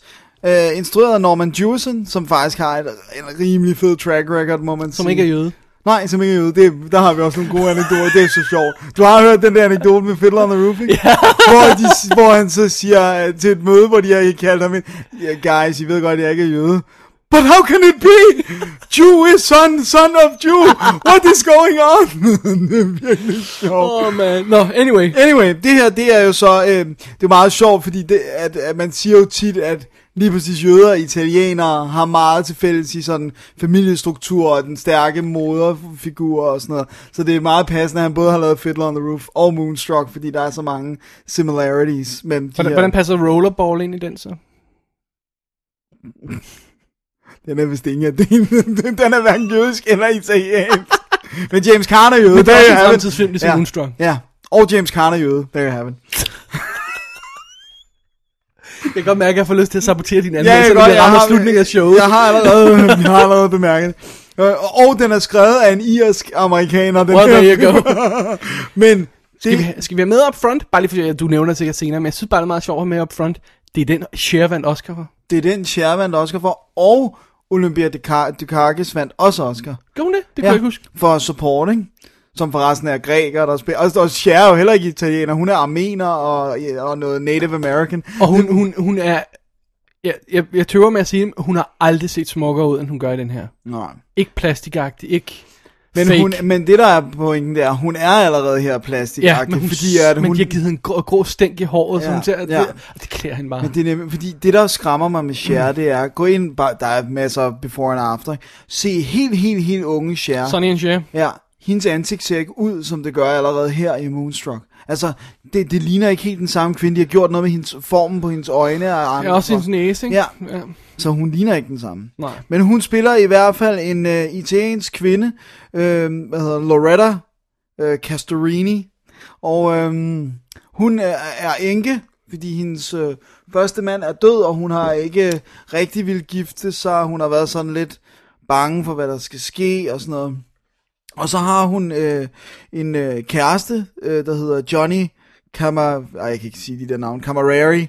Øh, spillet af Danny Aiello, som øh, har en døende mor, og så derfor beslutter sig for at fri til sin kæreste. Det er meget romantisk. Min mor dør, så vil jeg gå fri. Øh, Han skal jo have en til, han Ja. til at mad, ikke? og så han øh, frier, inden han... Oh, man. Hey, fra hans udgangspunkt, ja, ja, ja, ikke helt, nej, nej, nej, nej, vi er helt enige. Uh, inden han skal ned til Sicilien for at, ligesom at sige farvel til sin, uh, til sin uh, døende mor. Og han beder Cher, inden han tager afsted, om at kontakte hans øh, bror, som han har mistet forbindelsen med, og bede ham om at, sige til ham, skal vi ikke øh, hvad hedder, det, reconcile, skal vi ikke blive venner igen, og øh, vil du ikke komme til brylluppet? Ja. Så hun tager hen for at møde den her bror, som bliver spillet af Nicolas Cage. Manden fra Season of the Witch. ah, tilfældigt? Det tror jeg ikke. Det er rent faktisk tilfældigt, det var først nu, det gør for. Det skulle du ikke have afsløret her. Det kunne du have gjort efter. Det er view Okay. behind the scenes her. Det er sådan the sausage er made, som man siger. Vi opdager det halvdelen af de her ting undervejs. Oh, han spiller Ronnie Camareri, og øh, han er en bitter ung mand, eller øh, ung mand her. Dengang var han jo. Ja. Øhm, Altså og, ung. Ja, ung og bitter, sikkert også. Øhm, og han arbejder i et bageri, og øh, kilden til uvenskabet er mellem ham og hans, øh, hans bror, er, at han har mistet sin hånd, fordi at han stod og snakkede med sin bror, og så var han uopmærksom på, øh, at han skar pålæg, og det, øh, så mistede han hånden, og det mener han er brorens skyld. Hvilket overhovedet ikke er, for det er noget med hans, hans kæreste i virkeligheden og sådan noget. Men hans forlovede, daværende forlovede, forlader ham, da han mister hånden. Hun kan ikke elske en mand, der har en træhånd. Så øh, farvel og tak, så nu er han rimelig bitter på livet. Men der går ikke lang tid, før han får forført Cher, og han vil have hende med i operaen, og han vil sådan... Og broren, han er i Sicilien, ringer en gang imellem hjem og snakker om sin døende mor. Refresh my mind. Har han nogle skumle motiver med det? Eller bliver han, falder han bare pladask for Han ham? falder bare deres Han for falder hende. simpelthen bare Og pladask. hun bliver også revet med. Right. Øh, men bliver fortryder selvfølgelig, og åh nej, hvad skal vi nu gøre? Og så siger han, jeg vil lade dig være, hvis du tager med mig i operaen. Men selvfølgelig vil han hende ikke være, selvom hun tager med ham i operaen. Selvfølgelig ikke. Øhm, og så hjemme, der er også problemer, fordi hendes forældre, øh, hvad hedder det nu, Cosmo og Rose, deres kærlighed er ikke nødvendigvis helt... Altså, der er stadigvæk kærlighed, men det er jo ikke den der forelskede kærlighed, øh, som, som, øh, som det måske var, da de var unge. Så Cosmo, han render lidt rundt og, og flytter med en anden, og, og mere til. Øh, og det opdager Cher på et tidspunkt også, og sådan noget. Så, så, så, så de prøver også sådan at finde hinanden, og skal vi holde fast og sådan noget. Nu mangler vi den ironiske distance, men hvis vi havde den, ville det så ikke være en Woody Allen-film? Jo, det kunne godt være. Jo, hvis det ikke var den der med, at der er den der italienske Ja. passion, og alt er store følelser, og alle råber, og... Men, men ellers ville det ikke være det der, den der måde, det hele kører. Jo, og det, er jo, det, du har ret. Det, det er faktisk... Det var lige, faktisk noget, der slog mig lige nu her. Men, men, Jo, jeg, men jeg, jeg- jeg jeg- bare og tænkte på sådan noget Radio Days, og sådan nogle af de der, der har det romantiske øh, view, og også, øh, hvad hedder det sådan noget, som Hannah and her sister, som vi jo har snakket om tidligere, ikke? Det er Ja. sådan lidt, det der Jamen, det passer. halløj, ikke? Jo, men det, igen, det passer så også ind i, igen i det der med, at italienere og jøder har meget af, det samme, ikke? Full circle. Full circle, Full circle, sir. øh, jeg synes, det er en rigtig, rigtig sød og dejlig film. Jeg synes også, den er rørende. Og øh, den kan stadigvæk røre mig alle de steder, hvor den sådan, hvor, hvor altså de scener, hvor man nu kan man mærke, nu kommer følelserne, ikke? Og, øhm, og det var så sjovt at se, vi så den sammen med, med, øh, med min kærestes mor, som er opvokset i sådan et hjem. Altså et italienske immigranter i USA. Ja. Og hun, hun var meget sådan, altså de, hun sad bare og sagde, det der, den måde at indrette sit hjem på, det er specifikt for italienske amerikanere, og Det er lidt tid siden, jeg har set den, men så vidt jeg huskede, virkede den sådan ekstremt autentisk. Ikke? ja, altså. meget, meget autentisk, og, og det der med, øh, og, det, og det, det kan vi se nu, hvor der er det der familie på besøg her i Danmark, de sidder aldrig i spisestuen. Det er ligegyldigt, hvor mange mennesker vi er i den der i Stephanies forældres lejlighed, så sidder vi i køkkenet og spiser og snakker. Alt foregår i køkkenet, Det og sjovt. det er italiensk, ikke? Det der med, at køkkenet er omdrejningspunkt for alt. Plus, så man tættes på maden. Det er man også. Og mad betyder alt for italienerne. Mad betyder alt. Men det er bare det der med, at jeg har en dejlig, flot spisestue, hvor vi kunne sidde meget mere behageligt, der ikke vil være lige så varmt. Nej, nej, lad os sidde kampsved ude i køkkenet, 40 mennesker, fordi det der her alting foregår. Er det så live imitating art, og art imitating live i det her tilfælde, eller er der tror, begge det, dele? Det er begge dele, men, men det er sjovt, fordi at, at Altså, vi skreg jo og grinede, da vi så den, fordi allerede også jeg kunne både genkende også noget fra mine egne jødiske rødder, men også det der med, hvad man har set, hvor at lydniveauet bare stiger omkring det der bord, og det der med, at folk kan bare, det er også det der, det er sådan meget italiensk, at man kan virkelig bare svine hinanden til, men der er ingen, der forlader lokalet. Det, det sagde de også, men det er specifikt italiensk, der kan starte et skænderi, hvor man virkelig bare siger til den anden, du er den største spade, jeg nogensinde har mødt i mit liv, jeg hader dig som pesten, der er ingen, der går. Korsnøj, skræmmel. Det er travel, exactly. Det er nemlig så sandt. Og det er bare, og det, det rammer den fuldstændig perfekt. Så jeg synes, det er, det var, det er en fantastisk gensyn øh, hver gang. Cage og, og Cher er magical. Ja, det er de, og, og, og jeg synes bare, det der med, det, det der Moonstruck, der er jo også, der er den her anekdote i film med sådan en gammel mand, der taler om, at der er en speciel måne, han kalder det Cosmos Moon, og der er den her scene, hvor alle står, et vigtigt øjeblik i filmen, hvor alle står og kigger på den her måne, det er bare, det er bare perfekt. Det er bare en perfekt lille perle af en film. Hvordan var Blu-ray så? Den var flot, men kunne have været flottere. Men okay. jeg tror, det er fordi, at der ikke rigtig er gjort noget ved filmen. Ja. Øh, så detaljegraden er rigtig flot.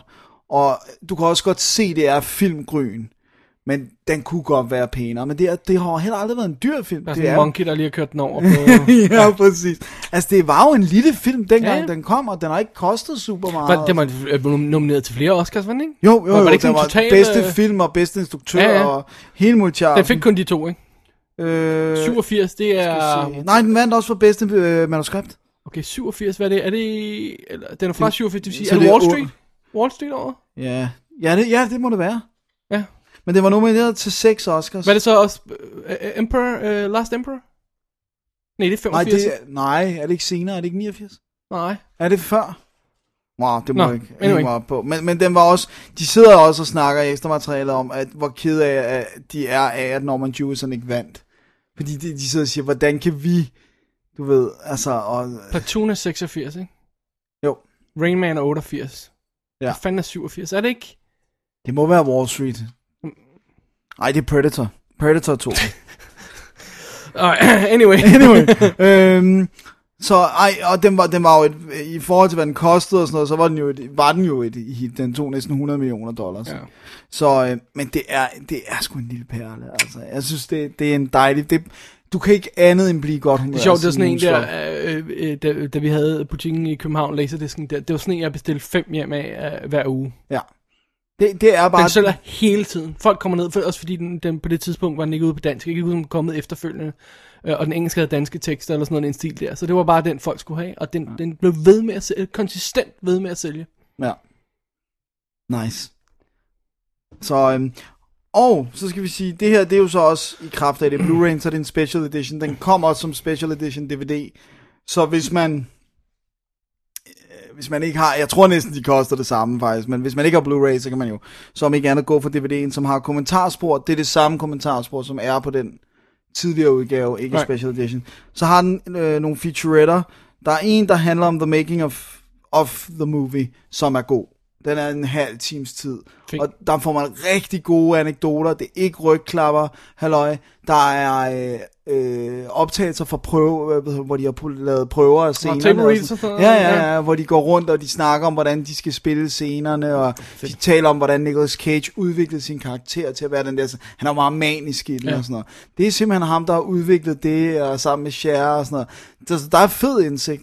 Og så er der en lille en om musikken, som også er god, så er der en om øh, italiensk mad, som sutter, fordi det er, Nå. det er en dårlig, fordi det er bare sådan en sådan mega over-amerikansk hyped gut, Okay. der står, "Åh, lad os lave noget mad. Glem det, glem det, glem det. Sæt Big Night på. Er det, øh, Big Night. That's all you need to know. Sæt Big Night på. er det the, er det the awesomest? Det er the shit. Alright. Men det er også sjovt, fordi at, så netop når man så sidder og ser det med, med Stephanie og hendes mor, så sidder de og siger, det der, det er ikke italiensk mad. Det de står og viser, det er amerikansk bud på italiensk mad.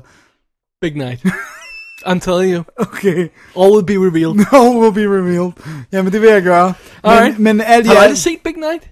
Men, bare sige en, Med, med hvad hedder det, um, øh, det er jo Campbell Scott og, hvad hedder han, øh, Stanley Tucci, der ko-instruerede den. Det er hans, øh, Stanley Tuccis instruktørdebut.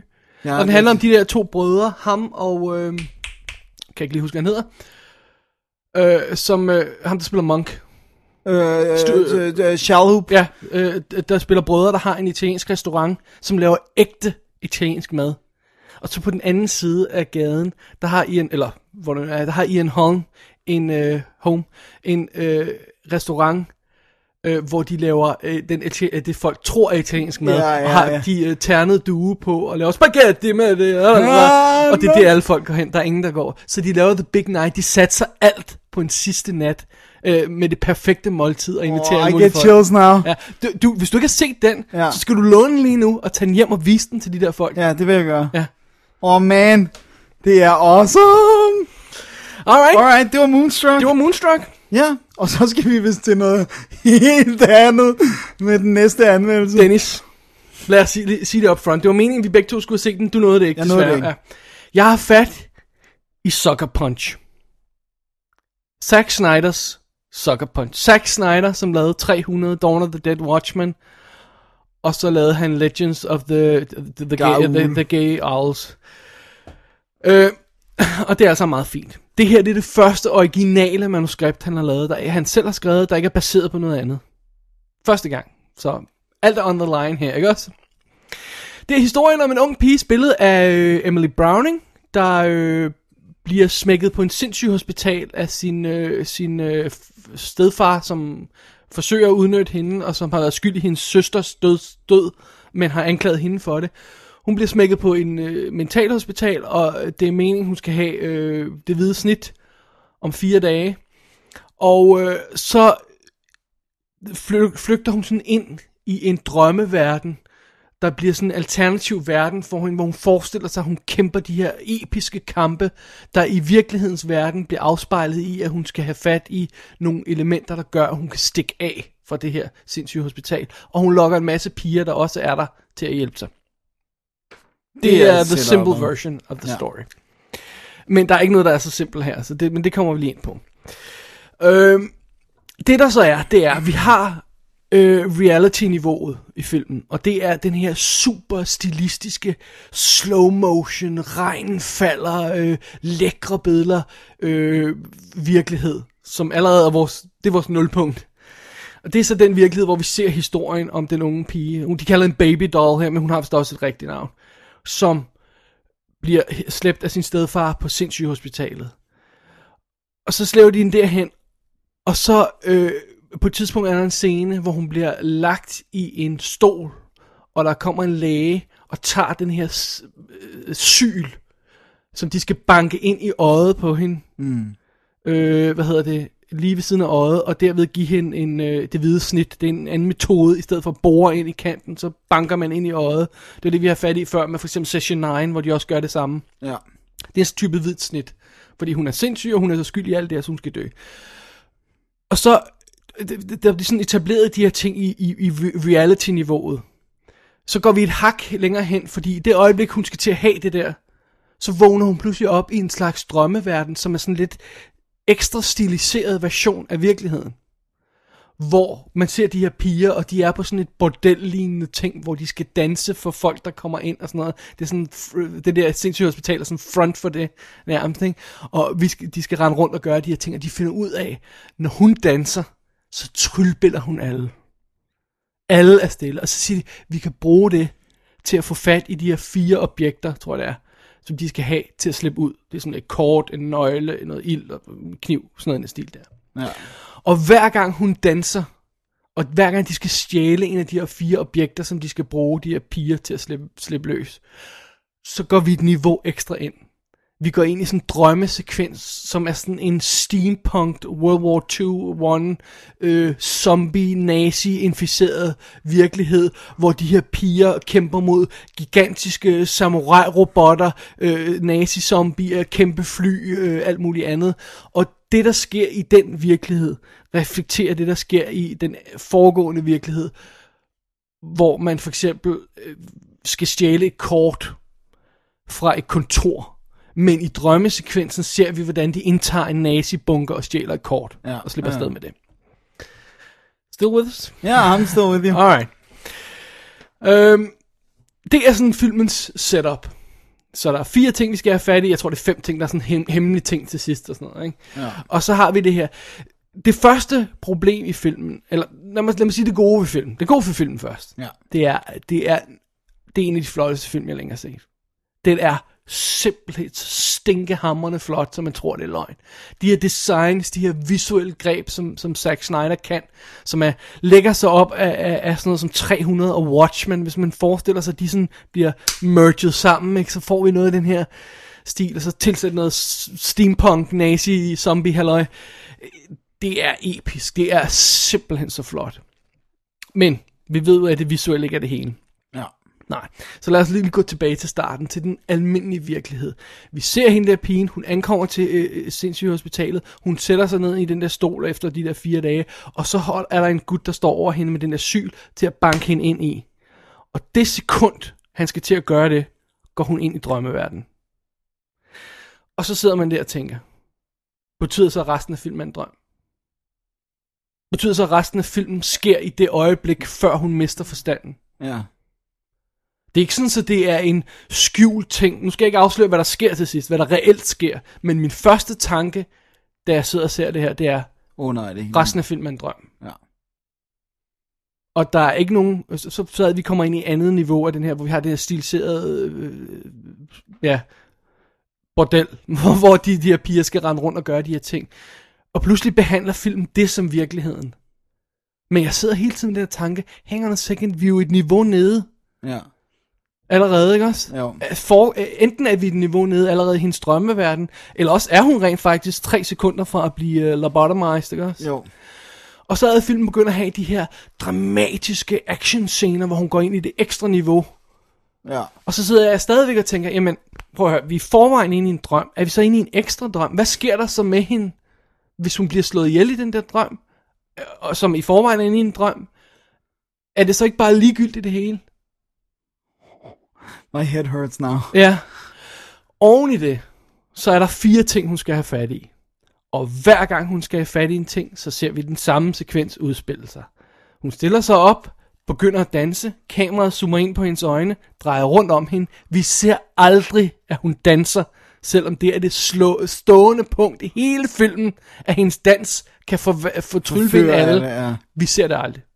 What? Og hver gang hun gør det, så sker det samme. Kameraet zoomer ind, drejer rundt om hende, og når man kommer rundt på den anden side, så er hun i sin drømmesekvens. Så ser vi en drømmesekvens med vild action udspille sig, og så når det hele er færdigt, hun har fået fat i det, hun skal have, så slår hun øjnene op, så er hun tilbage i andet niveau, Og hun er færdig med at danse. hun er færdig med dansk, og alle står der, "Høj, wow! Hver gang sker det samme. Og allerede anden gang er det kedeligt. Så kan man så sige, okay, er det så bare os, der ikke er kloge nok til at gennemskue den her film, at der er et ekstra niveau og sådan noget? Øh, det kan jeg godt så afsløre. Nej, det er der ikke. Øh, Zack Snyder ved ikke, hvad han laver. Han ved ikke, På hvad han laver. historieplanet, eller? Øh, Jeg har set enormt meget kritik af, af filmen, at det skulle være det der med, at Nå, men det, her, det, det, er, det, er jo, det, er jo, det forsvarer jo girl power og, og sådan noget, øh, men det er selvmodsigende, når de render rundt i her skimpy outfits og danser og sådan noget. Nej, det har ikke noget med girl power at gøre det. Det her, det er the power of the mind over reality. Ja. Og den konflikt, det der med at skabe en virkelighed, der gør, at du kan overleve, eller skabe en drøm, der gør, at du kan overleve virkeligheden, er et rigtig psykologisk Koncept. koncept. ja. Øh, og øh, det er det hele filmen er bygget på, og jeg tror ikke Zack Snyder forstår det. Nej. Hvad i alverden skulle være grunden til at komme ind i en nazi zombie steampunk øh, fantasy sekvens, hver gang hun hun... Ja, der er ballade. Eller? Jeg kunne se, at det var en enhanced reality, at, at, at hun skal snige sig over til et kontor, der er derovre, og så går hun ind i en virkelighed, der gør, at hun kan betragte det som en forhindringsbane, hun skal under nogle laserstråler, you know, Ja, sådan noget i den stil, ikke også? That would make sense. Men der er ingen, ingen sammenhæng med de ting, der sker i det der action-drømmesekvenser øh, i forhold til virkeligheden. Der er ingen sammenhæng med det. Nej, og det vil der jo normalt være. For der vil psyken vil lave bindeled Ja. ja. mellem Så det- drømmen og virkeligheden. Ja, så det Zack Snyder har sagt, prøv at de actionscener er helt vildt cool at lave, skal vi ikke lave dem her? Og hvor- hvordan kan jeg skabe en historieramme, der tillader mig det? Ja. Og det er, det er der ingen, absolut ingen grund til. Og den er, filmen er, hænger overhovedet ikke sammen på noget plan, fordi for det første er den kedelig. Øh, Når de der, altså virkeligheden, når efter man har set de der actionscener, så øh, er, er, er virkeligheden jo kedelig. Ja. Og efter man har set to actionscener, så er actionscenerne også kedelige. Uh. så, øh, og så kan det være nok så cool, episk, fantastisk design, og det er virkelig, virkelig godt. Det er virkelig super flot lavet. Men når historien ikke holder, og vi har ingen fornemmelse af, hvad, hvad sker der så? Vil, vil vi til hvert tidspunkt vågne op i den rigtige virkelighed, hvor doktoren står over hende med den der sylpar til at banke hende ind i hovedet? Eller er vi, har vi droppet den del, og nu er vi i en anden virkelighed, fordi det er sådan, hun ser det? Er det hele bare en drøm? Oh, er det hele bare en Gud, drøm? Ikke? Hvis man sidder med den fornemmelse hele, og, det, og nu skal jeg ikke afsløre, det er en drøm, Nej, nej, nej. men, ja, men altså, det er så gumbetungt og, og uelegant lavet, så jeg tror ikke, man kan se den her film og overse det greb. nej. Jeg kan ikke forestille mig, at man Hvordan kan man overse det. det. der med, at nu går vi ind i en drømmeverden. Det kan jeg ikke forestille. Altså, om det så er sådan, vi skal forstå det, det vil jeg igen ikke afsløre. Men det gør bare, at he- hele filmen får den der, jamen, Betyder det her noget? betyder det her noget, at should I worry? Oh, man. Det, jeg synes, det er... Jeg synes, prøv at høre, jeg er ikke i tvivl om, at, at producer har læst det her manuskript, og så ikke fattet, hvad det var, der skete i den. Ja, det, det er nok en distinkt mulighed. Ja, så jeg tænkte, okay, men det var ham, der lavede Watchmen og 300, okay, well, it's gonna look good. Ja. And it does. Men Watchmen var jo ikke et hit pengemæssigt. Det var 300. Ja, men jeg vil så også til gengæld sige, at Watchmen, tror jeg, ramte plet. Jeg Ja. tror godt, produceren kan se, at den ramte plet på nogle folk. Ja, og den er også meget kult credit allerede. Ja, så, så jeg tror, at selvom den ikke var et mega hit, så tror jeg alligevel ikke, at vi skal... Også at folk kan sidde og se, eller produceren kan sidde og se, han har fortolket den her tegneserie enormt flot, mm. og han har ramt plet på mange ting, og jeg tror, jeg tog alligevel nogle penge, ikke? Jo, jo, jo, selvfølgelig ja. Ja, det. Selvfølgelig. Og de har også med i mente, den er R-rated, og hvor lang den var. Øh, tæller jo også med i, at den ikke kunne tage lige så mange penge, Watchmen. Ja. Den her, den er også R-rated egentlig. Jeg tror, den er PG-13. Jeg tror, jeg tror, den er PG-13, så. Okay. vidt jeg husker. Så der er ikke det store blodsprøjt i. Nej, det er der jo ikke, men altså, det er også det er robotter og, og, og, og, og øh, robotsamuraier og, og sådan noget, hun kæmper mod hende der, og, og, og, og de her piger, som render rundt på det her sindssyge hospital, altså det er, det er Jenna Malone, det er Vanessa Hudgens, det er Jamie Chung, øh, Carla Gugino spiller deres leder, ikke også? Det er Abby Cornish, og så Emily Browning, som alle sammen er super effing hotte. De er så cool. Og, og, og jeg har en stor svaghed for Jenna Malone. Ikke fordi hun er specielt hot sex-symbol og sådan noget. Jeg synes bare, hun er skidedygtig. Ja. Øh, og så har du Scott Glenn som deres mentor, der kommer ind, og ham, der giver dem missionerne hver gang. Ikke? Så har han lavet det her med, at han har taget for eksempel sådan noget, der er flere sange, han gør det med, for eksempel sådan noget Sweet Dreams, Eurythmics gamle, har han fået genindspillet i sådan en haunting, langsom version, som Emily Browning selv synger. Og, og, og, der er flere sange, som er sådan coverversioner, der ligger på soundtracket, som er, det er super effing cool, men der er ikke nogen mening med det. Der er ikke nogen dybde i det. Der er ikke nogen grund til det. Det hele vil blive afsløret i Extended Cut. Ja, som er 17 minutter længere, som jeg ikke har set endnu. Fordi Ja. den spiller 150, øh, en time og 50 minutter, tror jeg det er, Ja. i uh, kort version, og 127 i, øhm, i lang version. Så jeg har ikke set den lange version endnu. Men jeg ved, hvad ærligt talt ikke, om jeg gider. Fordi ved den er, det bliver så tri- at det, okay, åh, nu stiller hun sig op og danser, og nu drejer kameraet rundt om hende, så nu er vi i drømmesekvensen, og Det er sådan computerspilsagtigt, ikke? Ja. Hver gang jeg skal ændre den her verden, det, så er, det, er viser sådan, spillet det er mig sådan lige det forskellige der. levels, og med missioner, der er fire objekter, hun skal have fat i. Altså, det er computerspil. Wow. Men det fungerer ikke på samme måde, som man godt kunne få en computerspil-version til at virke. Altså, det, det, det med, at filmen ikke er ærlig omkring... For det første, han ikke har forstået det der selvfølgelig, så, så det er derfor, den ikke kan være ærlig. Men ærlig omkring, hvad det er, den gør, det med, at hun slipper ind i en anden virkelighed, for at kunne, øh, øh, for at kunne klare den rigtige virkelighed, slipper laver hun sin egen virkelighed, der gør, hun kan, men så laver hun et ekstra drømmeniveau, eller hvad? Eller, altså, igen, Det er weird. det giver ingen mening. Desværre. Desværre. Nå, det lød ikke så godt, kan Nej. man sige. Og den er, øh, jeg vil understrege, hvor flot den er. Den er virkelig, virkelig, virkelig flot, den her film. But who cares? Puha. Ja. Uh, Warner har sendt uh, Blu-ray'en ud. Det er en, uh, hvis man kører den amerikanske Blu-ray, så står der Extended Cut på. Det er altså meget fint. Så har den disk 1 er standardversionen af filmen uh, på Blu-ray. Disk 2 er, standard, uh, er, er Blu-ray-versionen af Extended Cut. Disk 3 er standardversionen på DVD med en digital copy. Og så har den det der Maximum Movie Mode, øh, som i løbet af, jeg tror det er Extended Cut, hvor Ja. man, man zoomer ind, og det der med, at han står og forklarer sådan noget, og det, det kunne jeg ikke holde ud at se på Watchmen, så jeg gad ikke at tjekke det her ud. Så har be- øh, en featurette om Behind the Soundtrack, som jeg øh, sikkert Ja, kunne være interessant. episk. Og så har den nogle animated shorts, som er helt vildt dårlige, som har ligget op på Apple. Øh, så man kan hente der, tror jeg, eller hvis Ja. de stadigvæk er der, ikke? Oh, det er bad. Ja. Det er sådan noget med at forsøge at forklare øh, ekstra forhistorie til nogle af de her drømmesekvenser, men, men eftersom jeg, altså, Ja, wow. ja. Jeg, jeg, jeg har virkelig sådan, at der burde have været en eller anden, der har sagt, prøv at høre, lad os lige banke den her ned på et seriøst niveau. Lad os prøve at lave en film, der rent faktisk giver mening. Den har også været stinkedyr, den her film. Alt det der øh, actionsekvenser, der er lavet green screen, hele lortet, og ja, alt er animeret. Og, CGI. og- Ja, ja. Øh, prøv at høre, lad os lave... Vi har faktisk et koncept, der holder her. Det der med, at der er tre niveauer af virkeligheden, det, det, allerede der har du, har du trådt forkert. Lad os lave to niveauer. Lad os lave virkeligheden og drømmescenen. Lad os få drømmescenen bundet ordentligt ind i virkeligheden. Ja.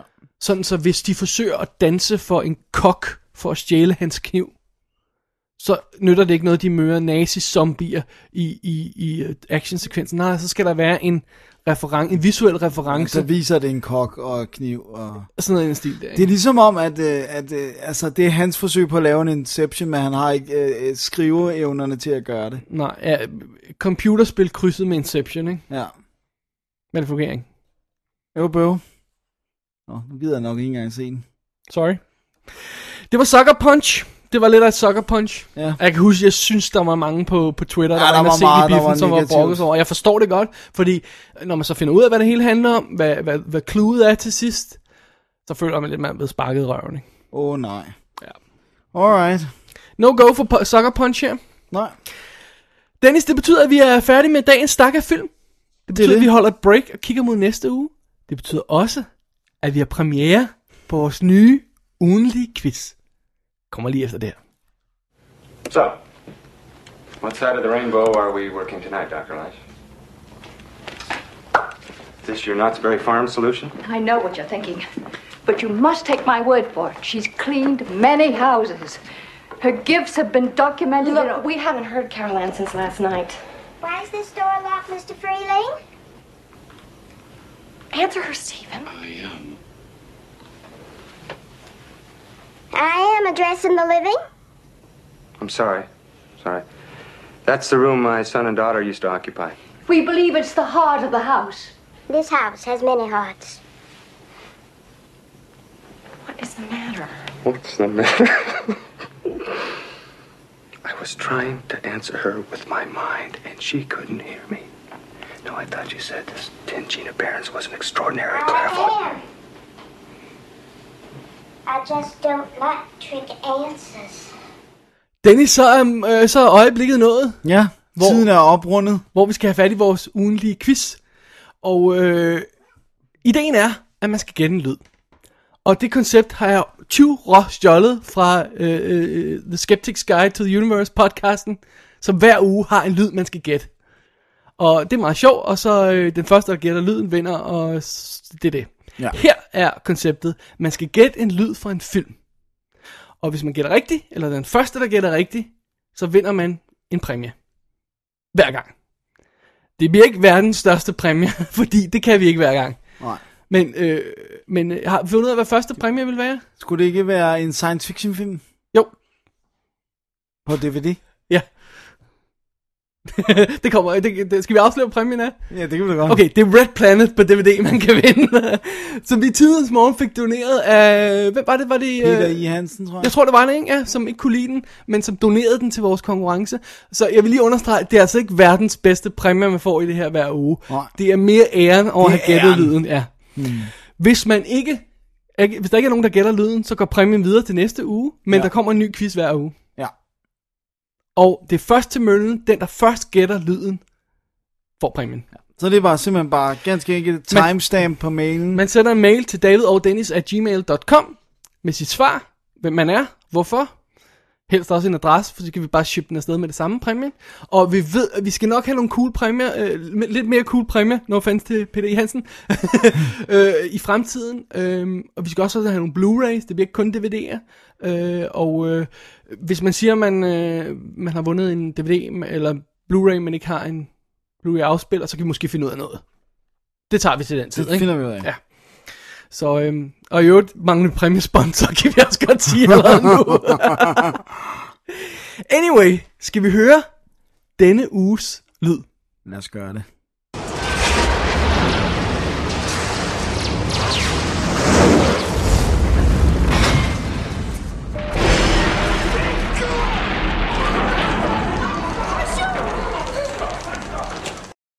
Alright, Ja. det er lyden, man skal gætte. Yes. Vi lægger et link til den inde på hjemmesiden, sådan så man kan afspille den. Og øhm, så skal man ganske enkelt sende svaret med, hvad er det for lyd? Ja. Hvad er det for en film, den her lyd kommer fra? Ja. Ja. Og nogle gange bliver det her klip, det spiller hvad, 14 sekunder eller sådan noget. Nogle Ja. gange bliver det 2 sekunder. Øhm, der bliver som regel aldrig noget dialog i. Rigtigt. Det er lyde, vi fokuserer på. Og øh, som sagt, så øh, har vi en quiz hver uge, så det vil sige, når vi optager næste show, som bliver om en uge, vi optager som regel torsdag morgen, så lukker vi ned for gættene. Ja, så er der ikke så meget at hugge om. Og så afslører vi selvfølgelig, hvad forrige lyd var, når vi præsenterer den næste. Ja. Yeah. Er det ikke meget simpelt? Jeg synes, det er super simpelt. Godt. Det bliver et nyt koncept. Vi håber, I kan lide det. er der også andet, vi skal have, have lavet nu her, Dennis? Så skal vi bare lige nævne, hvad vi laver i næste uge. Det er sandt. Næste uge har vi en, vi har valgt at kalde Hitchcock Special. Og øh, det er ikke øh, the end all be all af Hitchcock, hvor vi introducerer øh, publikum til alle hans mesterværker fra en ende af og forklarer, oh, hvad mandens plads i filmhistorien er. Vi tager en lille håndfuld, lille håndfuld ja. af hans film, som vi ikke har øh, snakket om før i showet her, og så snakker vi dem igennem. Måske tre, måske fire, måske fem. Vi finder ud af, hvor mange vi kan nå. Måske kun tre. Øh, og, så, øh, og så snakker vi dem igennem, og så, øh, og så, så er det et lille tema. Det er det, det er. Ja, fordi vi har lyst til at se noget Hitchcock. Så det er vel det. Så er vel det. Ja. Det er godt, man kan, det er ikke så altid, man kan nå så meget her i sommer. Nej, der, der der er- er lyst hele dagen og sådan noget. Ej, der er også der er nogle ting, vi virkelig skal have, have, have lavet snart, Dennis. Det vil jeg gerne understrege. Vi skal have slukket solen eller hvad? Ikke det. Ikke bare det. Ja, det tror jeg ikke er så godt. Det synes jeg, det er nævnt noget om min science podcast. øh, hvad hedder det? Øh, jeg har lige fået Lord of the Rings extended udgave på Blu-ray. Og hvordan vi skal kæmpe os igennem dem, og hvorfor og hvornår, men vi bliver nødt til at gøre det på et tidspunkt. Ja, I know. Vi har nogle, vi har sådan nogle, vi har nogle øh, hængepartier ja. Ja. i forhold til vigtige trilogier, Ja, men øh, den Det må vi gøre, den. Det den må vi tid, gøre. den sov, ikke glæde. jeg kan ikke overskue det lige nu. Nej, heller ikke jeg. Det sidste er fire en time og et kvarter lang, eller sådan noget. Så ikke det fire og en halv time. Alrighty. Alright, Jeg tror, det var ordene for i dag. det tror jeg også. Mit navn er David Bjerg. Jeg hedder Dennis Rosenfeldt. Gå ind på website www.dk, klik på arkiv, klik på øh, episode 105 for at læse nærmere om de ting, vi har snakket om i dag, og høre den, øh, genhøre lyden fra den første lydquiz. Yes. Øh, skriv til os på david og dennis at gmail.com med feedback, øh, spørgsmål, øh, forslag og med svaret på lydquizzen, hvis man har det. Sådan. Og bare skriv lydquiz i øh, subject eller sådan noget. Vi skal nok finde den. Ja, Og det var vist det. det var det. Ja. Så må man bare have god fornøjelse med de gode film, og lade være med at se de dårlige. Ja, lad være med at se noget med Nicolas Cage, hvor, eller hvor han er hekse, ja. Ja, han må, det må godt være Moonstruck. Simpelthen. Og øh, øh, apropos strikes, så er ikke noget punch. Heller ikke Kun strikes. punch. Kun strikes. Det var det. Tak for i dag, Dennis. Ja, i måde. Double D's to Alternative DVD